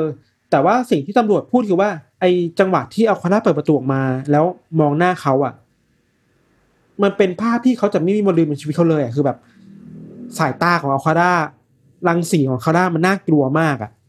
อืมถึงแม้จะดูปกติเดี๋ยวแบบมันสัมผัสได้ว่ามันน่าจะมีอะไรแปลกๆที่เขาซ่อนอยู่ในห้องแห่งนั้นน่ะ อืม ก็คืออาจจะเป็นคล้ายๆกับสิ่งที่คุณแบรดชอว์สัมผัสได้ปะเออเออมึงรังสีแบบนั้นน่ะ พอตำรวจคนนี้เขาเข้าประตูไปครับเขาก็ค่อยๆเข้าไปทีละห้องสองห้องเนอะแล้วก็เดินไปถึงตรงที่มันเป็นมันเป็นห้องครัวครับ ในจุดที่เป็นห้องห้องครัวเขาก็พบเห็นร่างของเด็กผู้หญิงคนนั้นน่ะ นอนจมกองเลือดอยู่บนพื้นนายศเออ แล้วท้องของเธอก็มีรอยแผลที่มันใหญ่มากเหมือนถูกแทงอะอ่าข้างๆร่างของน้องคนนั้นเนี่ยก็มีท่อเหล็กที่แบบท่อแป๊บอะเออภาพออกปะท่อแป๊บใหญ่ๆอะเออ ที่มันโชกด้วยเลือดแล้วก็วางอยู่ข้างๆร่างของน้องคนนั้นน่ะ เออ ซึ่งด้วยเซนส์ของตำรวจมันรู้อยู่แล้วว่าเนี่ยมันต้องเป็นเหตุการณ์ที่รุนแรงเป็นอาชญากรรมแน่ครับๆเขาก็เลยรีบรีบผลักตัวเองออกมาหาอัลคาร่าครับเพื่อจะจับกลุ่มตัว อืม แต่ว่าในจังหวะที่เขากำลังลุกขึ้นไปอะเขากลับได้ยินเสียงของเด็กคนนั้นน่ะ ส่งเสียงออกมาเว้ยอืม คือตอนแรกนึกว่าเสียชีวิตไปแล้วอะ อืม แต่เหมือนการส่งเสียงของเธอเหมือนเธอส่งเสียงออกมาเพื่อขอความช่วยเหลือว่าเนี่ยน่าจะเป็นเครื่องสุดท้ายที่เธอมีแล้วอะ ครับ ตอนนั้นมันเลยเป็นเหมือนเป็นเหมือนทางแยกที่ตำรวจต้องเลือกอะ ว่าจะจะอ๋อ ช่วยเหลือชีวิตเด็ก หรือจะเข้าไปจับอัลคาร่ากันแน่ เออ อะไรสำคัญกว่า เออ สุดท้ายแล้วตำรวจคนนั้นเลยตัดสินใจว่าจะเข้าไปช่วยเหลือเด็กก่อนนะครับ ครับ เขาบอกว่าที่ตัดสินใจแบบนั้นเพราะว่าเขาอะเคยเป็นทหารแล้วเคยไปรบในเวียดนาม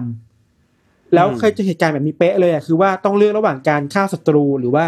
เลือกช่วยเพื่อนที่เป็นทหารที่กำลังบาดเจ็บอยู่อะ อืม ซึ่งในตอนนั้นเขาเคยเลือกที่จะไปฆ่าศัตรูก่อนเว้ย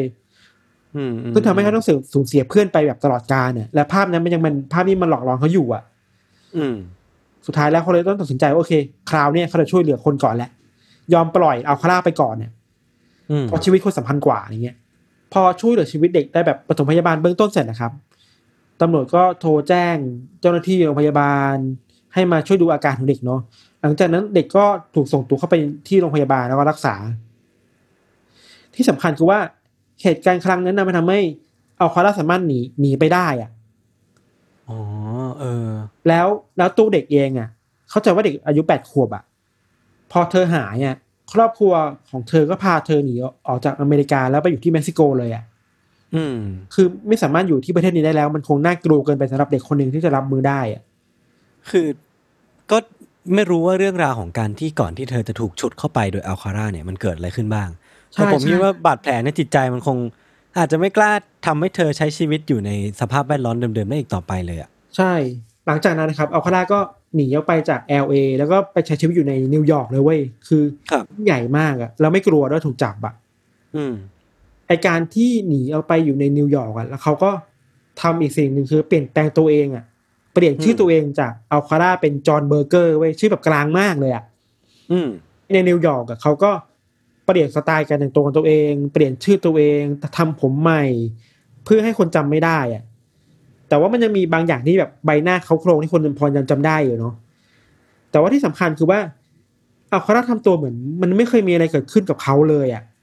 อืม เหมือนไปเริ่มต้นใหม่ชีวิตแบบง่ายๆอะที่สำคัญคือว่า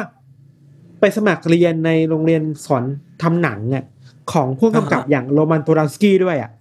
เออเออเออที่แบบเหมือนไปเริ่มต้นชีวิตใหม่แบบไม่มีอะไรต้องเสี่ยงอีกแล้วอะครับ เออ นี่คือฝั่งแปลกอัลคาร่าเนอะฝั่งเบอร์เกอร์เนอะแต่ว่า ตัดภาพมาที่ตำรวจใน LA อะตำรวจเองก็พยายามตามหาตัวอัลคาร่าอยู่พอสมควรเลยอะ อืมไอ้หนึ่งในสิ่งที่เขาพอทำได้คือว่า พยานในเหตุการณ์ตำรวจที่เจออัลคาร่าเขาสามารถสเก็ตช์ภาพอัลคาร่าได้ว่า ใบหน้าแบบนี้เป็นคนที่ตำรวจต้องการตัวนะ เป็น most wanted อะอืมแล้วในขณะเดียวกันน่ะ คดีนี้มันก็ใหญ่ขึ้นเว้ยจน FBI ต้องเข้ามาดูแลอะอืมในช่วงเวลานั้นเองมาที่ FBI ครับ ก็ลิสต์เขาอะให้อัลคาร่าเป็นหนึ่งในสิบคนร้ายที่ F FBI ต้องการตัวมากที่สุดอะโอ้โหออเป็นหนึ่งในสิบอะแปลว่าคดีมันร้ายแรงมากแล้วว่า แล้วคนต้องการตามตามตัวให้เจอให้ได้อะเออ คือผมสงสัยอย่างหนึ่งว่ามันโปรไฟล์ของอัลคาร่าเองตอนนั้นน่ะ ก็คือฆ่าฆ่าเด็ก เกือบที่จะฆ่าเด็กอายุเจ็ดขวบ มันแล้วมันมันมันรุนแรงถึงขั้นที่จะต้องเป็นท็อป 10 murder list ของของ FBI เลยล่ะพี่ เราคิดว่า เพราะว่าคดีนี้มันข้ามรัฐอะอ๋อ แล้วมันมีความเสี่ยงที่อัลคาร่าจะไปก่อเหตุได้อีกที่อื่นอะอืมอืมอืมอืมเข้าใจได้ เออ มันก็พอเข้าใจได้เนาะอืมอืมอืม แต่ถึงแม้จะมีข้อมูลเยอะแยะมากมาย มีหน้าตา มีชื่อที่มันเปลี่ยนไป แต่ว่าตำรวจเองก็ไม่ได้มีข้อมูลที่สามารถเข้าไปจับกลุ่มตัวอัลคาดาที่ที่รุดหน้าหรือคืบหน้าในคดีมากสักเท่าไหร่ครับ ครับ แต่ว่าอยู่ดีคืนดีอะพอผ่านจากเหตุการณ์ที่อัลคาดาทำร้ายเด็กคนนั้นไปสองปีอะ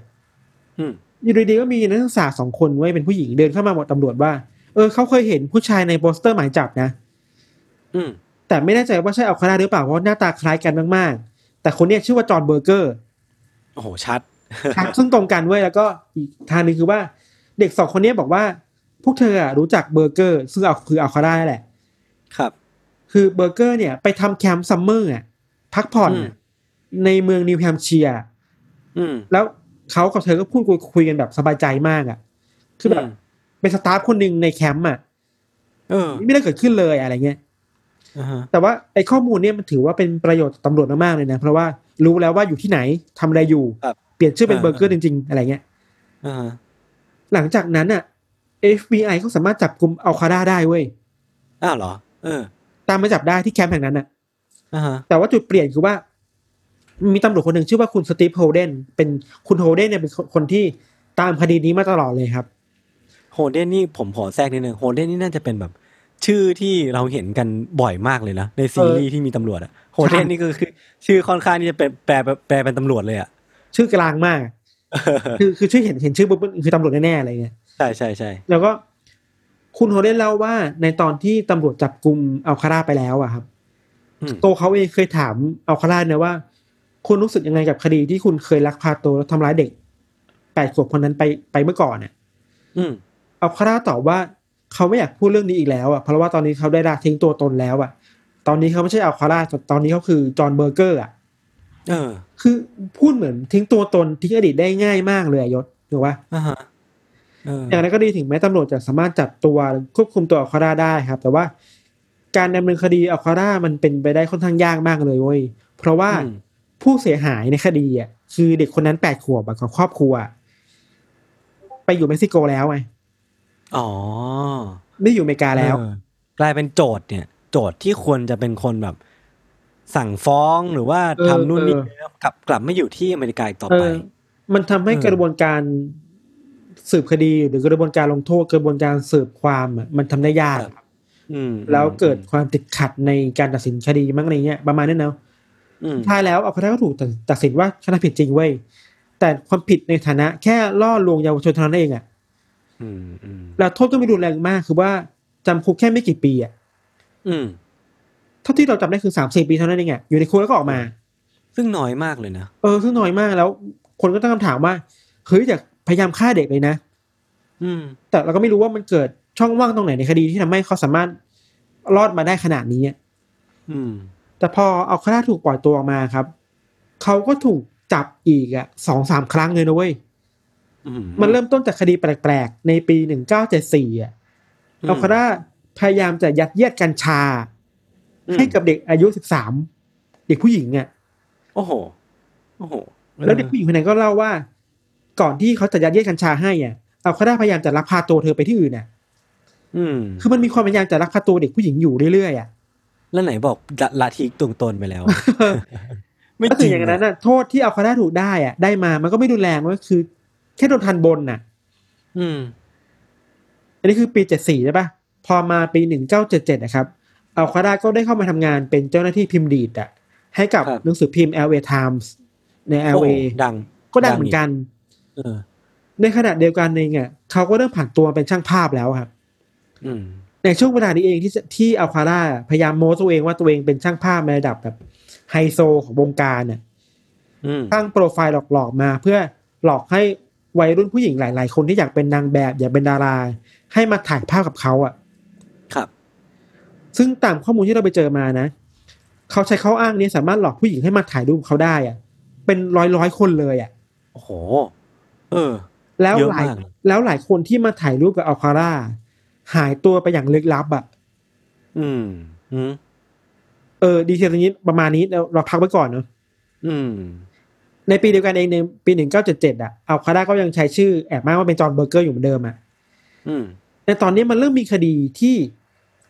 คนในอเมริกาเริ่มสนใจเยอะมากขึ้นนะคือ มันเริ่มมีผู้หญิงที่หายตัวไปแบบต่อเนื่องครับ อืมเช่น มีผู้หญิงคนหนึ่งในแมนฮัตตัน เธอคนนี้ชื่อว่าเอเลนโฮเวอร์ หายตัวไปครับในวันที่15กรกฎาคม พยานบอกว่าโฮเวอร์เนี่ยหายตัวไปหลังจากที่มีผู้ชายคนหนึ่งเข้ามาจีบเธอ แต่เธอปฏิเสธไปหลังจากนั้น ก็ไม่มีใครเจอเธออีกเลยอะ เออ หายตัวไปอย่างลึกลับจนกระทั่งมีการค้นพบกระดูกของโฮเวอร์ในอีก11เดือนหลังจากนั้นอะ ครับ พยานบางคนก็ชี้ว่า ผู้ชายที่ต้องสงสัยในครั้งนั้นน่ะ มันมีท่าทางเหมือนกับอัลคาร่ามากเลยอะอืมแต่พยานหลักฐานยังไม่ชัดเจนมากที่จะบอกว่าเป็นอัลคาร่าหรือเปล่าล่ะ อืมอืมถัดมาในวันที่10พฤศจิกายน1977เหมือนกันตำรวจก็พบเจอกับศพของผู้หญิงวัยรุ่น อายุ18ปี เธอคนนี้ชื่อว่าจิลบาคอม ศพของเธออะถูกทิ้งไว้ที่ฮอลลีวูดฮิลส์ครับ ใน LA มั้งนะอ่าสภาพศพก็คือว่าถูกทารุณทางเพศ แล้วก็ถูกรัดคอแล้วก็ถูกแทงจนเสียชีวิตอะอืมอันนี้คือพฤศจิกายนถูกปะมาวันที่16ธันวาคม1977อะตำรวจก็พบศพของผู้หญิงวัย27ปี ชื่อว่าจอร์เจียวิกส์ คุณวิกส์เนี่ยเสียชีวิตอยู่ที่บ้านในมารีบูอ่าฮะส ภาพศพคือคล้ายกับคุณบาคอมเลยอะคือว่าถูกทารุณทางเพศ แล้วก็ถูกแทงจนเสียชีวิตเว้ยกี่คนนะวะเนี่ย เยอะมากจริงๆมันมีอีกหลายคนมากนะ ในคดีแบบนี้อ่ากลายไปนว่าในปี1977อะ มันมีคดีฆาตกรรมผู้หญิงที่มี pattern แบบนี้เยอะมากอืมที่สำคัญคือส่วนใหญ่เป็นคนหน้าตาดี ถูกทารุณทางเพศแล้วก็ถูกปาดคอถูกแทงทีหลังนะครับ อืม แต่ตอนนั้นน่ะตำรวจก็ไม่สามารถระบุว่าเป็นฝีมือของอัลคาร่าได้หรือเปล่าอะเพราะว่าอะไรรู้ป่ะ เพราะว่าฆาตกรที่มันมี pattern แบบนี้ครับ ในปี 1977อะมันคือไทม์ไลน์ที่มันซ้อนทับกับเท็ดบันดี้เลยเว้ยอ๋อ แล้วเท็ดบันดี้ยังลอยนวลอยู่อะ เออ นอกจากเท็ดบันดี้นะ มันมีโซเดีย c คิลเลอร์ที่กำลังลอยนวลอยู่ด้วยโอ้ในช่วงเวลานั้นน่ะ โอ้โห เรียกได้ว่ามีฆาตกรต่อเนื่องที่แบบชื่อดังสองคน ซ้อนทับอยู่ในไทม์ไลน์เดียวกัน เออทำลายเวลานั้นน่ะ อัลคาร่าก็เลยใช้ประโยชน์จากจากการเป็นเงาแฝงอะเป็นไปได้เป็นไปได้เออแล้วตำรวจหรือ FBI เองก็ทุ่มกำลังไปที่สองคดีนั้นมากกว่านึกออกปะคือครับอย่างโซเดียกมันคดีที่เป็นใหญ่โตมากอะเท็ดบันดี้อืมคดีที่ใหญ่โตมากคนมันต้องคนมาสนใจมากกว่าคดีนี้อยู่แล้วอะอืม แต่ว่าตำรวจท้องถิ่นใน LA มันก็มีคนที่กัดไม่ปล่อยอะอืมไอ้คุณโฮเดนน่ะคือกัดไม่ปล่อยเลยเว้ยครับ พอมาในปี1978นะครับ ทีมตำรวจของคุณโฮเดนก็พยายามรวบรวมหลักฐานความเชื่อมโยงต่างๆ มาไว้ด้วยกันนะแล้วก็เริ่มได้กลิ่นแล้วว่าเฮ้ยไอ้คดีที่มันเกิดขึ้นแล้วมีผู้หญิงที่หายตัวไปถูกฆาตกรรมเนี่ย มันน่าจะมีจุดร่วมด้วยกันคือว่าคนร้ายน่าจะเป็นอัลคาร่านั่นแหละอืมเพราะแพทเทิร์นน่ะมันสามารถเชื่อมโยงได้ในคดีก่อนหน้านี้ที่อัลคาร่าเคยทำอะอืมอืมที่มันพีคมากเลยนะมันคือเหตุการณ์ในวันที่13กันยายน1978อะไอทีมนักสืบกำลังนั่งคุยอยู่ในสถานีตำรวจอะยศ อารมณ์แบบกินโดนัทกันอะนึกออกปะเออเออเออกินกาแฟกินโดนัทแล้วก็เปิดทีวีดูอะ คุยกันไปคุยกันมาประมาณว่า มีตำรวจคนหนึ่งพูดว่าเออสุดท้ายแล้วเราคงต้องสรุปแล้วแหละว่า คนร้ายคืออัลคาร่าเพราะว่า pattern มันชัดเจนมากว่าคืออัลคาร่าอืมหลังจากพูดจบอะไอรายการทีวี dating อะแม่งขึ้นมาเลยเว้ย แล้วมีหน้าอัลคาร่าอยู่ในรายการนั้นพอดีเลยอะอื้อหือคือแบบนี่ไงคนที่เราต้องการตัวอยู่ในรายการนั้นน่ะ ครับตำรวจได้โทรไปหารายการทีวีรายการนั้นนะครับอือหือแต่ว่าก็ไม่ได้อะไรเพราะว่ารายการนั้นน่ะ ตอนนั้นน่ะ มันถูกอัดล่วงหน้ามาแล้วหกเดือนน่ะอ๋อก็มันคือไม่ใช่รายการสดถูกปะเออมันถูกอัดล่วงหน้ามาแล้วหลายเดือนแล้วอะ ครับนั่นแปลว่าไอการตามตัวอัลคาร่ามันก็ยากไปอีกอะเพราะมันไม่ทิ้งร่องรอยอะไรขนาดนั้นน่ะ อืม อย่างที่เราบอกไปในตอนแรกครับว่า พออัลคาร่าไปออกรายการนั้น แล้วถูกคุณคุณเบลลาชอปฏิเสธไปอะ เหตุการณ์นั้นมันก็สุมันเป็นเป็นไฟที่สุมหัวคุณอัลคาร่ามากเลยอะอืมทำให้เขาดูมีพฤติกรรมไม่ก้าวร้าวมากขึ้นเหมือนถูกปฏิเสธมาแล้วไม่ยอมอะอืมหลังจากนั้นเนี่ยเขาก็ไปก่อเหตุอีกหลายอย่างมากครับ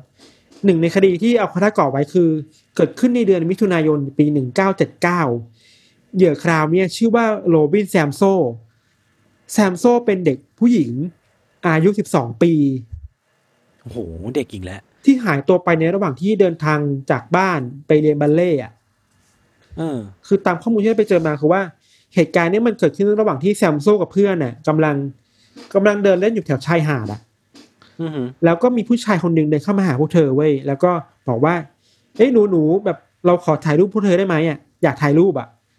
อืม แต่ด้วยความที่ทั้งสองคนนั้นมันถูกสอนมาว่าห้ามคุยกับคนแปลกหน้า ก็เลยปฏิเสธไป อืม แบบไม่อยากยุ่งคนแบบนี้น่ากลัวพ่อแม่สอนมาว่าห้ามคุยกับคนแบบนี้อะไรเงี้ยหลังจากนั้นนะแซมโซก็บอกลาเพื่อนเว้ยเพราะว่าเธอต้องไปเรียนบัลเล่ต์ต่ออืมแล้วก็ขอยืมจักรยานเพื่อนไปแบบเพื่อมันต้องเร่งไงเดี๋ยวไปเรียนบัลเล่ต์สายอะแต่หลังจากที่แซมโซบอกลากับเพื่อนเนี่ยก็ไม่มีใครเจอแซมโซอีกเลยอะ อืมมาเจออีกทีคือสิบสองวันต่อมา แซมโซ่กลายเป็นศพไปแล้วอะแล้วถูกวางไว้วางทิ้งไว้ในป่า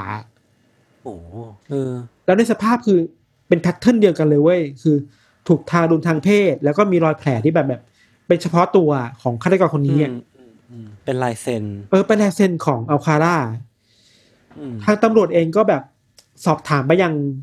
พยานนะว่าเห็นใครมาบ้างอะไรอย่างนี้ครับ แล้วก็มาคุยกับเพื่อนแซมโซ่อะที่อยู่ด้วยกันอะเราให้น้องคนนี้แบบวาดรูปพี่หน่อยว่าหน้าตาเป็นแบบไหนอะแล้ว ไอ้รูปพรรณสัณฐานที่ตำรวจได้มาจากการสเก็ตอะมันคือ มันตรงกับอัลคาร่ามาก ๆ เลยอะก็คือค่อนข้างที่จะชัวร์แหละ เออแบบสรุปได้แล้วว่า แม่งอัลคาร่าชัวร์ๆเป็นคนทำอะครับ หลังจากนั้นตำรวจก็ตามตระเวนตามล่าตัวอัลคาร่าไปเรื่อยๆครับ สืบไปสืบมาก็สืบไปว่าเขาอาจจะแฝงตัวอยู่ที่บ้านของแม่เขาอือหือแล้วตำรวจก็ไปเจอเขาที่บ้านแม่เขาจริงๆนะเออในวันที่24กรกฎาคมปี1979ครับเออ ไอ้ที่ peak คือว่าไอ้ตอนที่เวลาที่ตำรวจไปจับตัวอัลคาร่าที่บ้านได้แล้วอะตำรวจไปเจอกุญแจล็อกเกอร์ ที่อัลคาร่าเก็บของไว้ในเมืองซีแอตเทิลน่ะอืมตำรวจก็ตามไปเปิดล็อกเกอร์นั้นในซีแอตเทิลเว้ยที่พีคมากคือว่าในในล็อกเกอร์นั้นนะมันมีกระเป๋าใบเล็กๆใบหนึ่งอยู่อะ พอเปิดกระเป๋าออกมา สิ่งที่ตำรวจเจอคือ มันคือต่างหูของผู้หญิงอะอ่าฮะเป็นสิบสิบคู่อยู่ในกระเป๋าใบนั้นน่ะโอ้โห ซึ่งมันเป็นไปได้ว่าเนี่ยมันคือสิ่งที่อัลคาร่าเก็บมาจากเหยื่อที่เขาฆ่า เออ เป็นเป็นเป็นโทรฟี่เออพูดพูดในเชิงอัจฉริยวิทยามันคือโทรฟี่ที่ฆาตกรต่อเนื่องชอบเก็บเอาไว้กับตัว ว่าเออเออผลงานที่ทำฉันทำได้อะ ครับที่นี่นี่โคตรหนังเลยอะ อืม แล้วก่อนหน้านั้นก่อนที่ตำรวจจะไปเจอไอ้พวกโทรฟี่แบบนี้ครับ ตอนที่ไปค้นห้องของอัลคาร่าก็ยังเจออัลบั้มที่เป็นรูปถ่ายผู้หญิงเนี่ยเกือบสองร้อยคนน่ะเดี๋ยวครับ แล้วถ้าเราเดินตามสมมติฐานว่า เขาชอบถ่ายรูปเหยื่อเก็บไว้ก่อนที่จะก่อเหตุอะอืมมันแปลว่าเหยื่อของอัลคาร่าอาจจะมีมากถึงร้อยคนก็ได้อะ เออที่ที่เขาทำการหลอกล่อให้มาถ่ายรูปกับเขาใช่ไหมเอออิงจาก pattern ที่ถ่ายรูปเด็กแล้วเด็กไม่ยอมอะโอ้โห มันแปลว่าเฮ้ยคดีนี้มันมันใหญ่โตมากเลยนะ มันคือ serial killer ที่ อาจจะฆ่าคนเป็นเกือบร้อยคนแล้วนะ ซึ่งอาจจะเยอะที่สุดในประวัติศาสตร์ก็ว่าได้นะใช่ใช่ แล้วเผลอๆจะน่ากลัวกว่าคดีบันดี้หรือคดีโซเดียกที่ตำรวจกำลังตามอยู่ก็ได้อะโอ้โห มัน เออ โปรไฟล์ไม่แพ้กันเลยพี่ เออ แต่คนนี้คือมันบอกได้เลยว่า อืม แต่คนนี้มันคือชื่อเสียงไม่ได้ถูกพูดถึงเยอะเท่าบันดี้กับโซเดียกไงใช่ใช่ใช่เออเออเออพอพออัลคาร่าถูกจับในปีหนึ่งเก้าเจ็ดเก้าครับ เขาก็ พยายามสู้ในชั้นศาลมาตลอดเลยนะ แล้วคดีนี้มันมันก็พลิกไปพลิกมา เช่น บางทีศาลชั้นต้นตัดสินแล้วว่าเขาผิดจริง แล้วตัดสินว่าต้องถูกโทษประหารชีวิตอะ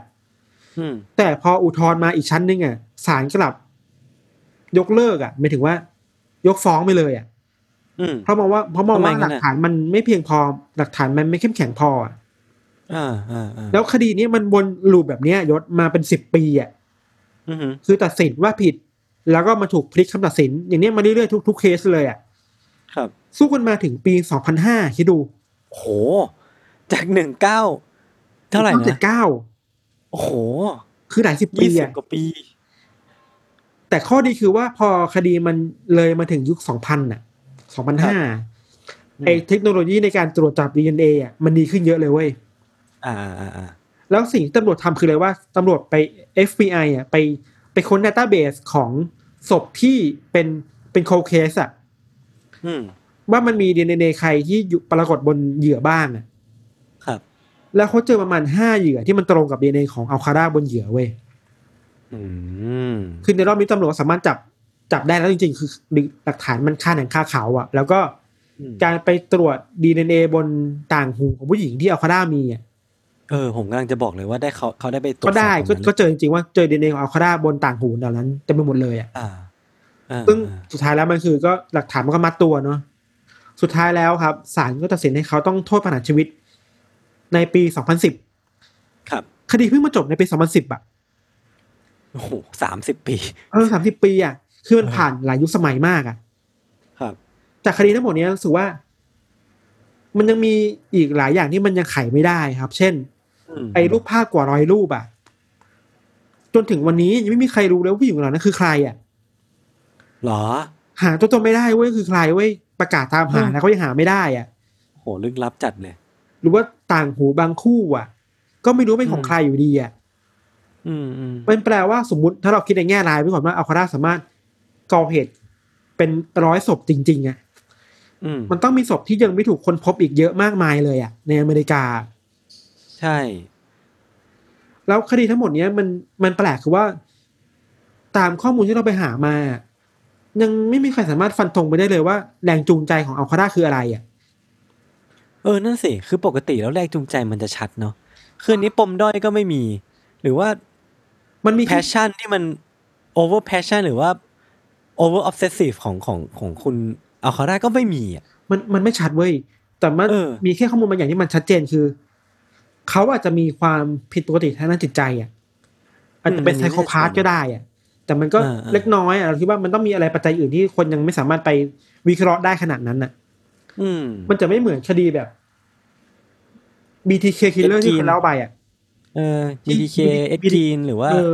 คนดัง BTK ยังสารภาพเลยว่าเนี่ย ผมฆ่าเหยื่อผู้หญิงเยอะๆเพราะว่าผมมี sexual fantasy กับพวกเธออะไรเงี้ยๆครับ แต่เขาได้มันไม่ชัดเจนอะ อืมอืม คดีนี้เราเราคิดว่ามันเลยต้องพูดถึงในหลาย ๆ เรื่อง เช่น สาเหตุในการฆาตกรรมของฆาตกรต่อเนื่องบางทีมันก็ไม่สามารถระบุได้ชัดเจนนะ อืมอืมอืมแล้วก็อีกเรื่องหนึ่งที่น่าคุยคือว่า มันกลับมาที่ธีมของอีพีนี้อะคือเวลาเราพูดถึงเกมโชว์อะยศเกมอืมเฮ้ยเกมเกมหนึ่งมันเป็นไปได้เหรอว่าที่มันสามารถเชิญฆาตกรต่อเนื่องมาในรายการได้อะเออการตรวจสอบมันเป็นไปได้ในการตรวจสอบประวัติมัน มันเกิดเกิดปัญหาขึ้นแบบว่าวะเนื่องว่า เออเออเออเออ แล้วเราไม่มีทางรู้เลยว่าโอ้น่ากลัวสมมติ สมมติอะถ้ายศไปไปเกมสละโสดอะอืม แล้วยศจะรู้ได้ไงว่าผู้หญิงที่ยศอยากอยากเป็นแฟนด้วยอยากไปเดทด้วยอะเขามีประวัติอะไรอยู่บ้างเบื้องหลังอะอืม นี่ขนาดเป็นรายการทีวีนะเออที่เราก็อาจจะมั่นใจไว้แล้วว่า เขาน่าจะทำการ QC ให้เราแล้วประมาณหนึ่งเออแล้วยิ่งเป็นทินดงทินเดอร์อะไรเงี้ยโอ้โห นั่นสิ ทวิตเตอร์เออเนี่ยสมมติอะยกตัวอย่างคนชอบไปหาคู่ในเออทวิตเตอร์เนี่ยมันกรองกันนี้แค่ไหนวะเนกอะว่าเออเออเออเออเออทินเดอร์เองก็สุนะดท้ายแล้วมันมันขึ้นอยู่กับว่าสติสัมปชัญญะเราอะว่าเราจะทำการตรวจสอบข้อมูลเพื่อความปลอดภัยของตัวเราเองมากแค่ไหนเนาะหรือบางทีหน้างานมันต้องอาศัยเซนส์แบบ แบบผู้หญิงคนนั้นน่ะอืมว่าเอ้ยต้องจับออร่าจับได้แล้วว่าเออไม่น่าไว้วางใจว่ะอืมอืมอืม บางทีมันต้องอาศัย human sense แบบนั้นด้วยประมาณนี้ในการเอาตัวรอดจากฆาตกรต่อเนื่องอะครับอืมอีกเรื่องหนึ่งที่เราคิดว่าสำคัญที่สุดเว้ยที่เราหยิบเบื้องมาแล้วเราเพิ่งนึกออกคือว่า เวลาเราพูดถึงตัวเลขหนึ่งเก้าเจ็ดแปดยศที่เราบอกไว้ตอนแรกอะอืมมันคือยุคสมัยที่อเมริกาโคตรน่ากลัวเลยนะเออ เราเราไล่ไทำลายให้นะในวันที่28มกราคม1978อะอืมมันคือวันที่ริชาร์ดเชสอะฆาตกรที่อ่าเป็นเนคูล่า เออเออเออถูกจับเว้ยอ่าฮะวันที่15กุมภาพันธ์1978มันเป็นวันที่เท็ดบันดี้ถูกจับด้วยเหมือนกัน โอ้โห ห่างกันเดือนเดียว ถัดมาอีกหนึ่งวัน16กุมภาพันธ์น่ะ มันเป็นวันที่ฆาตกรต่อเนื่องฉายา Hillside Strangler อะอือฮึที่ฆ่าคนเป็นสิบคนเนี่ย ก็ฆ่าเหยื่อรายสุดท้ายในวันนี้อะอื้อหือยังมีอีกปีเดียวกันนี่แหละเป็นปีที่ โซเด c คิลเลอร์ส่งจดหมายมาเล่นเกมกับตำรวจอะ อืม คือโอ้โห นี่มันไทำลายของฆาตกรต่อเนื่องนี่มันซ้อนทับกันแบบ เป็นตั้งๆเลยอะยศ คือแบบ โอ้โห ไม่รู้จะอธิบายปีนี้ยังไง เป็นเป็นเป็นโกลเด้นเยียของ serial killer เลยอะแล้วเบอร์ใหญ่มากๆอะอะโอ้โหแต่ละคนนี่คือ เรียกได้ว่า รู้จักแทบทุกคนอะเออ แล้วอย่างที่เราบอกว่าในคดีเนี้ยมันทำมันมีสิ่งที่ทำให้ตำรวจไขว้เขวด้วยประมาณหนึ่งเพราะว่า ไม่รู้ว่าเหยื่อที่ถูกฆ่าผู้หญิงที่ถูกฆ่าในแต่ละวันน่ะอืมมันเป็นฝีมือของฆาตกรต่อเนื่องคนไหนอะอืมใช่เทปบันดี้หรือเปล่า หรือใช่โซเด c คิลเลอร์หรือเปล่า อะ นั่นดิแล้วเออด้มัวยนกระดูแสงงกระแสไปสัหงมดคมเลยที่มันมันพูดถึงโซเดียกเยอะมากที่สุดอะ ทุกคนก็จะพุ่งอืมเป้าไว้โซเดียกแน่ๆเลยทำให้ไอ้ฆาตกรต่อเนื่องที่มันอยู่ทางใต้นั้นน่ะอืมมันเป็นโอกาสที่เขาทำอะไรก็เองก็ได้นะเนกอะปะอืมเพราะคนอยากคิดว่าเอ้ยเนี่ยนี่คือสุนี่คือฝีมือของเท็ดบันดี้ นี่คือฝีมือของเอ็ดกีหรือเปล่า นี่คือฝีมือของโซเดียกหรือเปล่า อะ เออ คนแบบอัลคาร่ามันเลยรอดมาได้เรื่อยๆอะเออเออเออเราคิดว่าโอ้โหนี่มันคือน่ากลัวปัญหานี่มันซ้อนทับปัญหาในอเมริกาหลายทอดมากเลยอะไอ้คนโคคนตรอะที่แบบ อยู่ในเงาเนี่ยแหละ น่ากลัวสุดเลย เออโอ้โหสุดท้ายแล้วประมาณนี้ครับ เราคิดว่า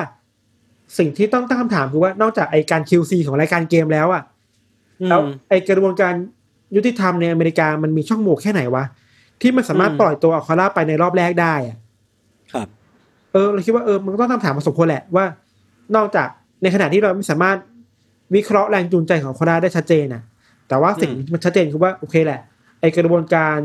ยุติธรรมในอเมริกามันก็มีช่องโหว่แหละ ที่มันสามารถปล่อยคนร้ายให้ออกไปฆาตกรรมได้อีกเรื่อยๆอะอืม อืม ประมาณนี้ครับ โอเคครับ โอ้โหเออเออน่าสนุกสนุกดีสนุกเราเราดีคิดว่าธีมเรื่องหนึ่งเก้าเจ็ดแปดมันน่าคุยเป็นอีพีพิเศษเลยก็ได้อะเออเออคือแทนที่เราจะไปพูดเรื่อง serial killer เนาะเราไปพูดถึงปีทองแห่ง serial killer เลยแล้วเราเจอโดยบังเอิญไว้แล้วแบบเชี่ยพอค้นไปก็แบบเออเฮ้ยนี่โซเดียกเฮ้ยอันนี้เท็ดบันดี้อันนี้ริชาร์ดเชสแบบเชี่ยอะไรเนี่ยโอ้น่ากลัว อืมอืมอืมครับครับโอเค คือพอพูดถึง concept เกมอะพี่ อืมมันก็ apply ได้อย่างพี่ทันเนาะ ทั้ง dating game รายการทีวี หรือว่าจะมาแนว console game แบบที่ผมเล่าไปก็ได้ แต่ผมก็เชื่อว่าทุกคนเนี่ยน่าจะต้องมีประสบการณ์หรือว่าคอน spiracy เกี่ยวกับเกมที่ตัวเองเล่น หรือว่าประสบการณ์ที่ตัวเองเคยเคยผ่านมา ก็เลยคิดว่าอยากให้ทุกคนมาช่วยกันเล่ามากกว่าว่าเออชีวิตเนี้ยเคยเคยไปเจอเรื่องราวแปลกๆอะไรในเกมมาบ้าง ก็น่าน่าจะเป็นประสบการณ์ที่ดีเนาะอยากเราก็อยากอ่านเหมือนกัน หรือว่าเล่นเกมไหนรู้สึกว่ากลัวที่สุดอะเออเออเออก็มาเล่าได้เราก็อยากรู้เหมือนกันนะได้ไป เล่นด้วย โอเคครับ วันนี้เรื่องที่ผมแล้วก็พี่ทันเตรียมมาก็มีประมาณนี้ครับ วันนี้อาจจะยาวหน่อยครับก็ขอให้ทนฟังจนจบนะครับ โอเค วันนี้ลาไปก่อนครับ ก็ติดตาม Under the Case ต่อได้ในทุกช่องทางของ s ม m o n Podcast เช่นเคยครับผม วันนี้ลาไปก่อน สวัสดีครับ สวัสดีครับ